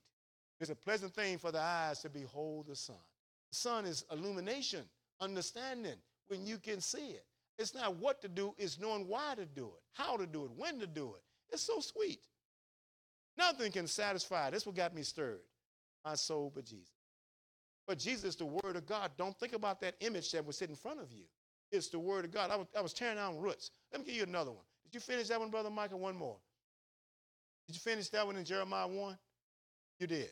Go to, go to uh, Deuteronomy chapter 7. So when you walk out of here, I want you to have less idols in your, in your heart and your mind. If you got pictures on your walls, images in your head, get remove them, please. That's offensive to the Lord. And if Christ did look like for which he didn't, he'd been dead, he'd been dead for hundreds of years. You're worshiping, When you look at that, you're worshiping an image. And it is a false image at that. That's a graven image. Deuteronomy chapter 7. I'm going to let you read this because you, you would have a hard time if I attempted to quote it. You think I misquoted it. Uh, wow. Here we go. Gonna be a little bumpy now. Fasten your seatbelt. In a terrible. The Lord thy God will put out those nations before thee little by little. Go down a little bit further. Verse 23. Uh, but the Lord thy God shall deliver them unto thee. Look at this now. And and shall what? Read it with me.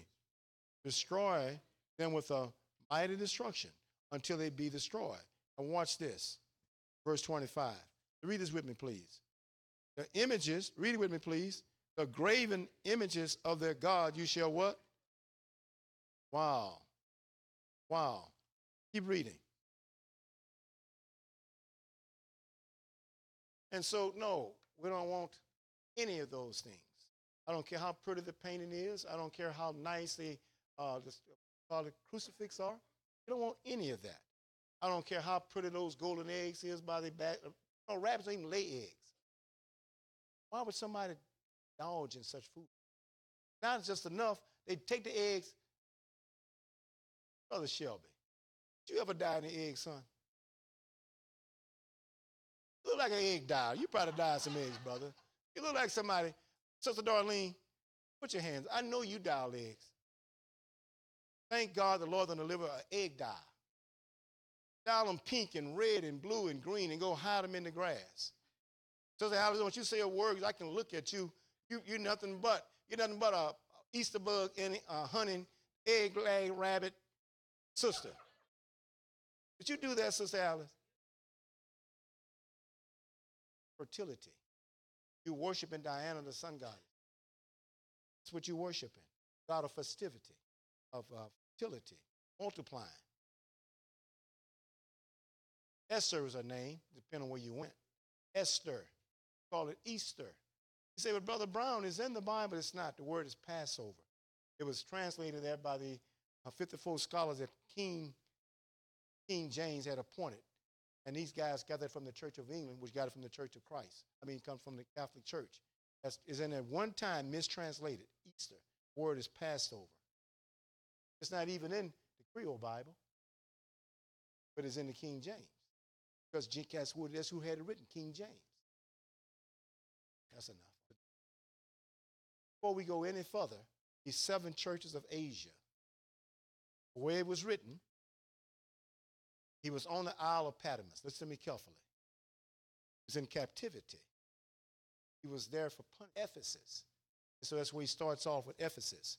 Then he writes to these seven churches. They go up three churches, turn to the right, and come back down. So he's writing to the order in which the churches was established on the King's Highway. There was a knot, say it again, that's not the fall and rise of the church order. I do agree. Those seven churches, he's writing to seven dispensations, but they're not put in the order in which he was writing to the dispensation of the church moving. It was written to the order in which they was on the King's Highway. Are you listening to me? There's two churches that the Lord didn't rebuke, and he rebuked the other five. Sorry? Smyrna and Philadelphia. Philadelphia represents the latter rain church, church back in order. Smyrna represents, this is our understanding, we could be wrong. You'd have to compare that with the early rain church. Ephesus is not the first century church. Ephesus had, he had an alt against it. He had no alt against the church that came out on the day of Pentecost. He has no alt against the church that's going to be reaped. But every church in between those two, he had an alt. And so it's not written in the order. You're trying to put them in the order around the tabernacle. It will not fit. Because that's not how he's writing. He's writing it to the order of the churches that they was in. Are you following me, saints? But there's lessons to be gleaned from each one of them. Each one of those churches, there's truths you want to get. I just want to do Ephesus first. And they were great church. He knew their work, their labor, and their patience. He commended them for that. Did, and then the fact that they loved the truth because he tried those which say they was apostles and found them liars. He commended them for that. But he had something against them. And here's what you and I have to focus on. He had something against them because they left their first love. And the first love was not the truth. They still had a love for the truth. We can prove that. And they still had a love for the order. We can prove that. So, what was that first love they left? Go through and you look at it carefully. What the first love? When you came into the kingdom of God, the Bible, you first got your eyes open, what was it that you loved more than everything else? Was it the truth of God? Was it the word of God? It probably was some of that. But what you loved more than anything else, that was the spirit that you felt of Christ. And it's a spirit, and the bride say, Come. It was something that was compelling you. Uh, when you when you first get your eyes open, you can see your mother's house. You love the atmosphere. You love the uh, the sweetness. You love the knowledge, the wisdom, the understanding. You love you love spirit that you felt, and that was the pathway, or we call the spirit of charity. Not some attributes, but the whole consummation of charity. And the, love, the word charity is the same word translated love, but it's not a human love, it's a divine love. Uh, I'm gonna show it to you. Go to go to uh, go to Hebrews chapter 10. Remember the former days in which you was illuminated. When you endured such a great fight of affliction, took joyfully the spoiling of your goods. When you first get your eyes open, you don't care who don't like you no more. You don't care who separates from you. Whether you found the treasure hidden in the field and you buy the whole field, you don't care. I don't care if you don't like me. I do care, wish you would, but that's not going to make me bag up. I don't care if I don't get all the sleep I used to get. I love the word of God. I want to keep reading, even take half the night. That's your first love. I love to see souls getting saved, people eyes getting open. You love it. You like you're getting born again all over again, born over, born again all over again. Love to see people receive the Holy Ghost. Love to see people illuminated. Watch people continence. When you first get saved, it wasn't just the word of God, though you love that. It wasn't just the order of God, though you love that. You love the whole caboodle. You love all of it. It's the pathway of charity. And you loved it. And you can leave it. When I don't have the same love for somebody else that people had for me when I got first saved, I left my first love. When when people I started considering what it's going to cost me to acknowledge that I'm a part of you people. I lost my first. When I first got it, I didn't care. You didn't care. You want to see everybody saved. It's like finding Brother Michael's referencing gold in, in California. When you found the gold and you know you have it, you can't help but tell somebody, brother, I done struck it rich. And when you found the truth of the word of God, you don't care who reject you. You got to tell it, I found what I've been searching for. And so if you're not careful, you can still love truth, you love order, but you can lose your first love. And you can't reduce it down to just one aspect. It's, it's a whole pathway of charity. Uh, did you get that scripture for me? Listen to this. This is Paul writing to the Hebrews. These are the Christians back in Jerusalem who was being persecuted. But they didn't care, brother. They had their first love when they first got saved. They didn't care what it cost them. Read this. Uh, uh, I hate to start a verse with but. Go to verse 31 first, context. It's a fearful thing to fall into the hand of a living God. That is, once you have found the truth and you reject it. Now, verse 32. Here we go. Let's take a moment. But call to every one of us, please do this. Call to remembrance the what? Former days in which after you was, your eyes got open. You endured what? A great fight of afflictions. And it was. But you didn't care because you were so entrenched. And I just don't have time. God will give me grace, I'll go through it. And see, when you read 1 Corinthians chapter 13, we call it the charity chapter. Brother, it was all of those elements. See, you, and, and when, you, when the charity of God, it rejoices not in iniquity, but it rejoices in truth. Bear it all things, believe it in all things, endure it all things. Charity is not some of those attributes, it's all of them. And so I can hold to some and not have the others. And I love my first love. How much of those attributes can I lose and still have charity? I say none. You have to love others as you. Time is stop. Got to stop. Got to eat dinner. But I want to get back on it. I want you to see it. We're going to go through Revelation, but don't you miss them golden nuggets that's in those books, because he's writing to a church that had fallen away. We have to make sure that we don't lose our first love. And every admonition he gave to those churches, we better take heed because they're written for our learning. Amen. Pay attention. This is serious. You, brother, you in this for life. Amen. So make sure we, when we first got saved, some of you who was with me from the very beginning, I'm talking about back in 1987 uh, when we started, February the 17th, 1987. That's a lot of years ago. Do you remember when we first got saved? 97, thank you. 97. You remember when we first got started? Brother, there's nothing thrill our heart more than seeing somebody come up to the altar and receive the Holy How many remember that? And not only that, brother, we spent time with people. They was at our brother Rick, you, I mean, brother, you was 11, 12 years old? 10 or 11. I got pictures of you sitting around my, my, my, my swimming pool, eyes bucked like an eagle. I mean, your mother wasn't even there. Your, your auntie brought you. You was intense, just as intense as you are now, but you was intense in learning. And brother, we had fellowship. You remember, I'm, I'm talking, these are just former days. Not every other week or once a month. Every single week. It's going to be Friday or Saturday. I, remember those days. And people scratch your floors up.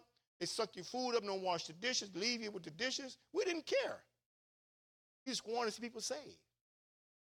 Brother, we've left that. A lot of it I know through COVID and so on and so forth, but we lost out on some things along those lines. Too busy with too many other things, a Martha spirit. And uh, that was part of the charity giving our lives and our time to see everybody. It wasn't about you being a part, it's about you getting your eyes open. If you never took root, we still love you. We cared for you. We, we couldn't do enough. I had to be admonished more than once. Brother Brown, love people too much. Gonna smother them. And I say, yes, sir. Right on, right on back what we was doing. Your car broke, we just trying to fix it. I don't know anything about no mechanics. Brother, I tried to change Sister Rita's oil. Did. But I finished more oil on her slab than it was in the engine.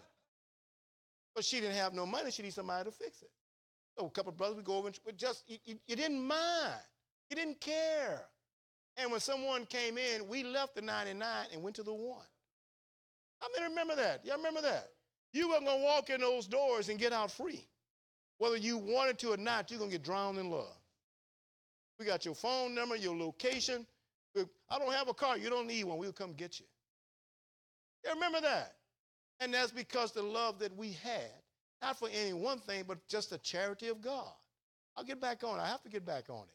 And so now that you've grown a little bit, now so you're not in, in, in poverty and the things of God. We was in hotel rooms, sitting up hotel rooms. You got to break it back down because people want their room back. All in chairs around in a van. Wore my van out.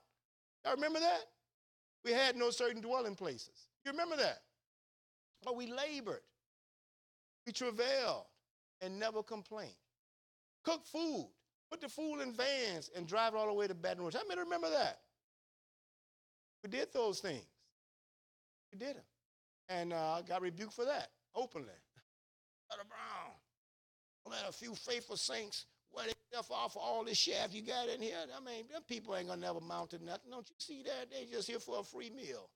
Don't give them no meal and see when they come back next Sunday. They ain't gonna get up and preach over their head and run them out. Run around and say, no, that's your church. And then left. you know, ran everybody out the church. But he, I stopped. It took me a while. He was right. It was a few people who were serving all the rest, a few faithful. But I didn't care. I found a treasure in the field. I want everybody to see it. I didn't care. And somebody said, well, they misusing you. Man, you weren't misusing me. I was just glad to see you with a chance. I just didn't care. And whatever you do for God, He's going to give it back to you. So who tell me who's cheating? I wasn't cheating. I was investing in the kingdom of God. Some bad fruit, some didn't. Till God give it, the Lord take it away. Blessed be the name of the Lord. Either way, I was happy. Hey man, I said, brother, we got to remember our first works. I'm gonna stop time far as spent. Get all these woolly ideas out of our mind. Then it's time to build and to. As we're doing it in St. Marcus, we got to do our first works over here. Let's be wax, fat, and kick. And it's a lot of people absent today. Virus. But you don't feel it. This is enough people that you're not limping. I remember when one person wouldn't come, we'd almost shut the meeting down, Brother Michael. That one person had to do everything. They had to sing, they had to clean, they had to cook, they had to mop. Now you get 15, it's at least 10 or 15 people out with illness. And we're not missing them. They just close ring. Say that's good. It's not altogether good. Because we valued every person. Every person mattered. Because if that person was out, you're going to limp that meeting. But don't let your good become an enemy to your best. I want to stop, but aren't you thankful, saints of God? I say, come on, let's let's tear down, root up, pull up, pluck up, and let's begin to build again, and let's plant in the things of the Lord in Christ Jesus, not in tradition, rituals. I'm going to stop. I'm on fire here today. I'm going to pull my own plug. Sister Turner, here she come. You know, Sister Turner is one of the original singers. She was the original singers. Sister Turner was the original singer. A lot of years ago, Sister Turner. We're had a lot of bumps and bruises along the way. Sister Turner learned sign language. Down the highway, and you stop on the stop sign, you see something rolling down the street, that's your head. That means that you're not doing right, not listening. I'm sorry. It's another one. we got mature people now. And now Sister Turner is Sister Turner the age. And the Lord. Mature, developed. Do well to listen to her. Uh, by the way, pray for Sister Grace. She's not doing uh, uh, it's just a sinus, but with all the sniffing and the coughing. Decided not to come because she don't want you. To... I asked her myself, he could. All right. She told me when I was sniffing to go get a COVID test. I noticed she didn't go get one. that's dive a waste, but that's all right. I didn't, I didn't bother her. I feel kind of bad for I left. This sinus is not contagious. But pray for her, Brother LJ. I'm good to see Sister Fabi. I thought you would have had it as well. Brother, Brother LJ been suffering for several days. Is it flu? Maybe sinuses. Pray for him. Sister Phillips, another one, having flu-like conditions, um, on and on. Um, Brother Sean, Glad to see you. Remember the days when a husband was sick, the wife stayed home.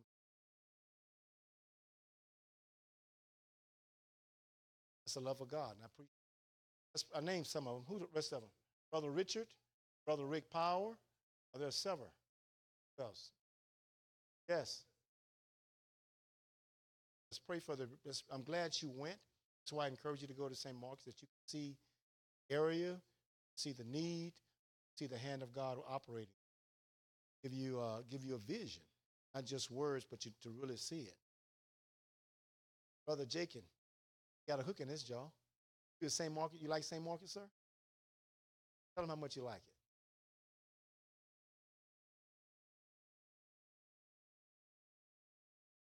Hear what he said? Give him a mic. I want you to listen to this. He astonished me. I walked in Friday night. I was on my way to, to the uh, platform, looked over at him and said, Brother Brown, I told my mother. What you told me? And is correct. I'm happy for you. Those of you who are have responsibilities in official offices here can't hurt one assembly while you're building it. It's not God. That's con- so if you want to move, you're in support. You have to do it orderly. To capacity, you have to schedule time. Brother Jake and God bless you. I, I, I admire of you. Of you listen intensely. See it the first time I saw you. Church there is for you. Can't do well in this area because that's why we give you an opportunity. We're not trying to push that. We're going to do it orderly. They asked me, Sister Janita, one, you worrying about all the young people leaving? No. Why? Same God that sent them, he won't you think he won't send if it's God, nobody suffers. That's not my insecurity. It belongs to the Lord. It don't belong to me. And so whatever leave, I'll give you a replacement.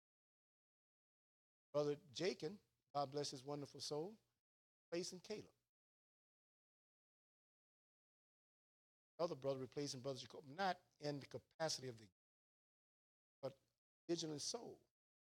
Uh, before Sister Jazz even left. That's how you got here, Sister Tabitha. That's how you got here. She brought you here to take her place. She tell you that? She tell you that? Well, she can't go unless she get a report. I mean, somebody's come to church, someone dedicated. That's how you got here. So this is the rule. Must have a replacement if you have an official office. How to get on that? I don't know. Anyway, let's thank the Lord for this day. Been a good day, hadn't it? Let's all rise. I'll pray for our ongoing prayer list. I won't go through the names. Time is too far spent. But there are conditions. Let's pray for the church or the work there. It's not a church there, and I'll tell you when. There's ways to gauge it. When that church is built strong enough and withstand all the wiles of the devil without any assistance, then it's a church. And Then it's a work.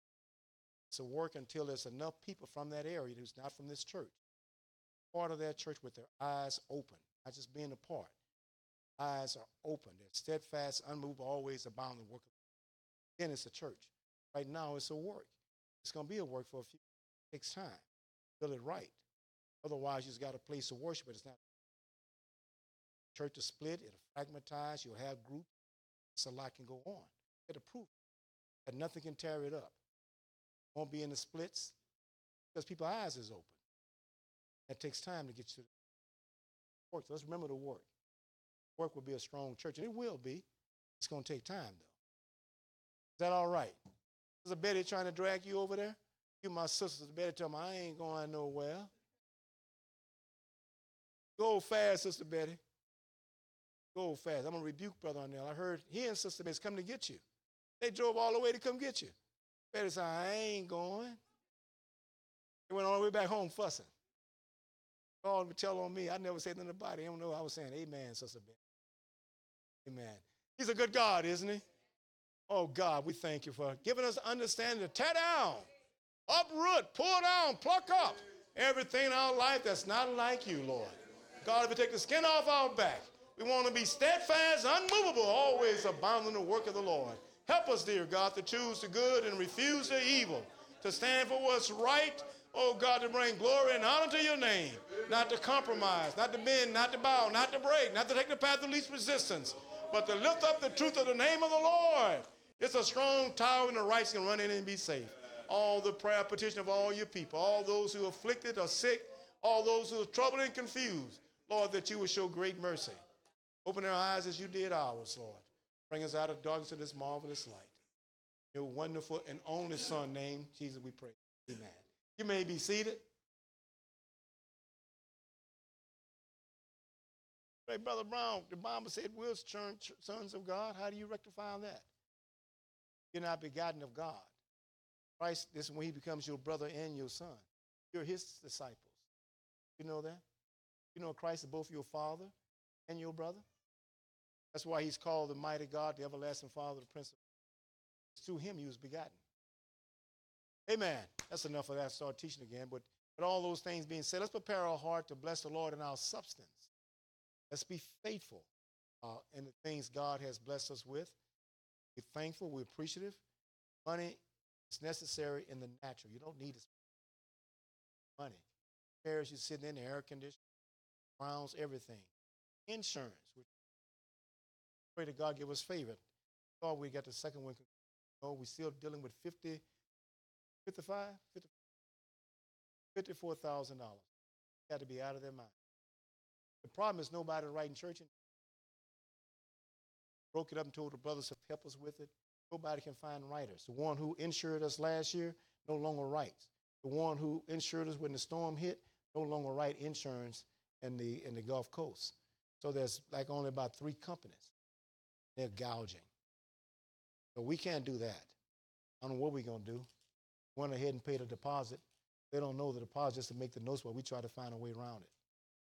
Just a deposit, I forgot how much it was, but it was like ten thousand just to put down for something we're not gonna keep. It's eleven thousand. Thank you, Sister Desiree. It's a lot of money. I used to buy insurance for eleven thousand for the whole year. Now it's just a down payment.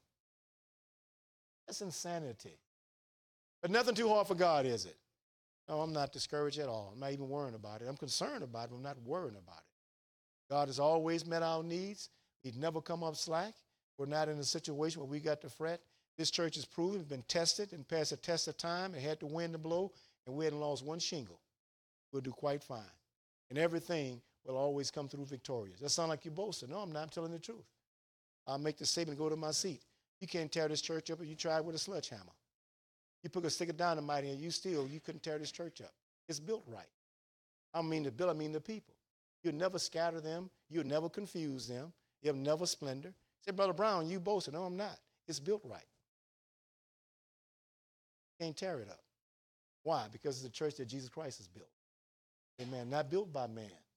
He used human instrumentality, but we built it on the B I B L E. And with that, you can go home and go to sleep. Except the Lord, give you a scripture. I'm gonna wait till my seat. Except the Lord keep the city, the watchman wake it, but in vain. It's vain for you to sit up and eat the bread of sorrow. But he gave his bread, beloved, what? Sleep. Go home and go to bed. Go to sleep. Lord telling you, I got this. Amen. Amen.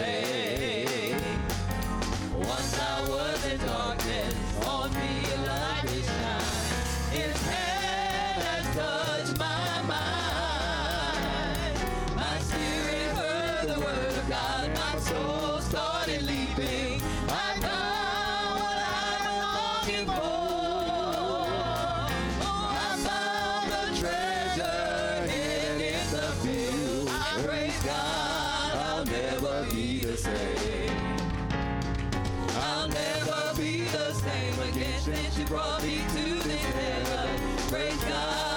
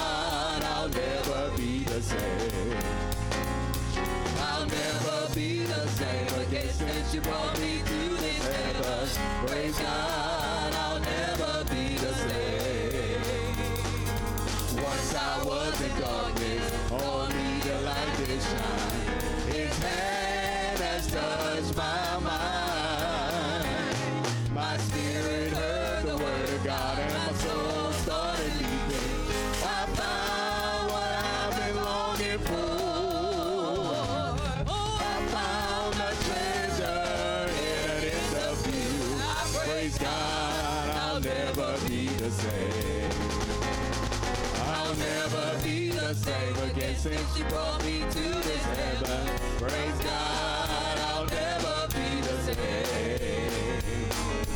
Once I was in darkness, on me the light did shine. His hand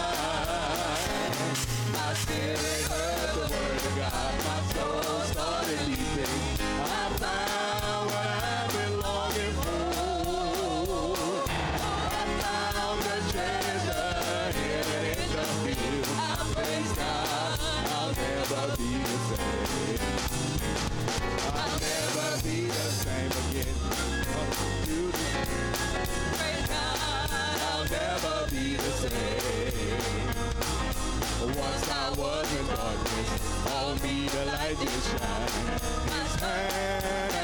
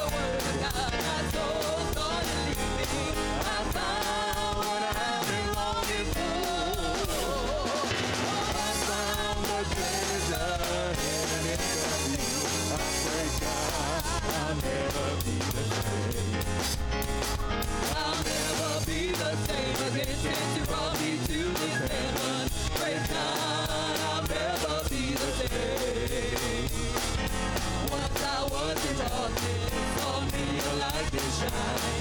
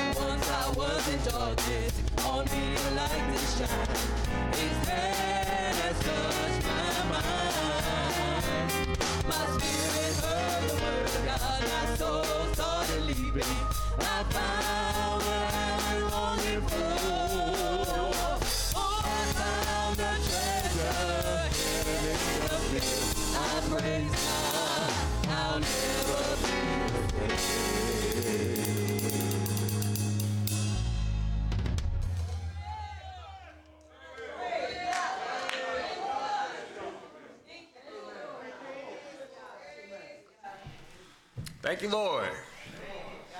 We're going to do announcements and uh, we're going to move into the dining area. We have food prepared today. Financial meeting tomorrow here at 6 o'clock p.m. Church cleanup March 9th, 8 a.m. That's all? All right, then. Well, that's all the announcements. Cleaning team one after the meeting today.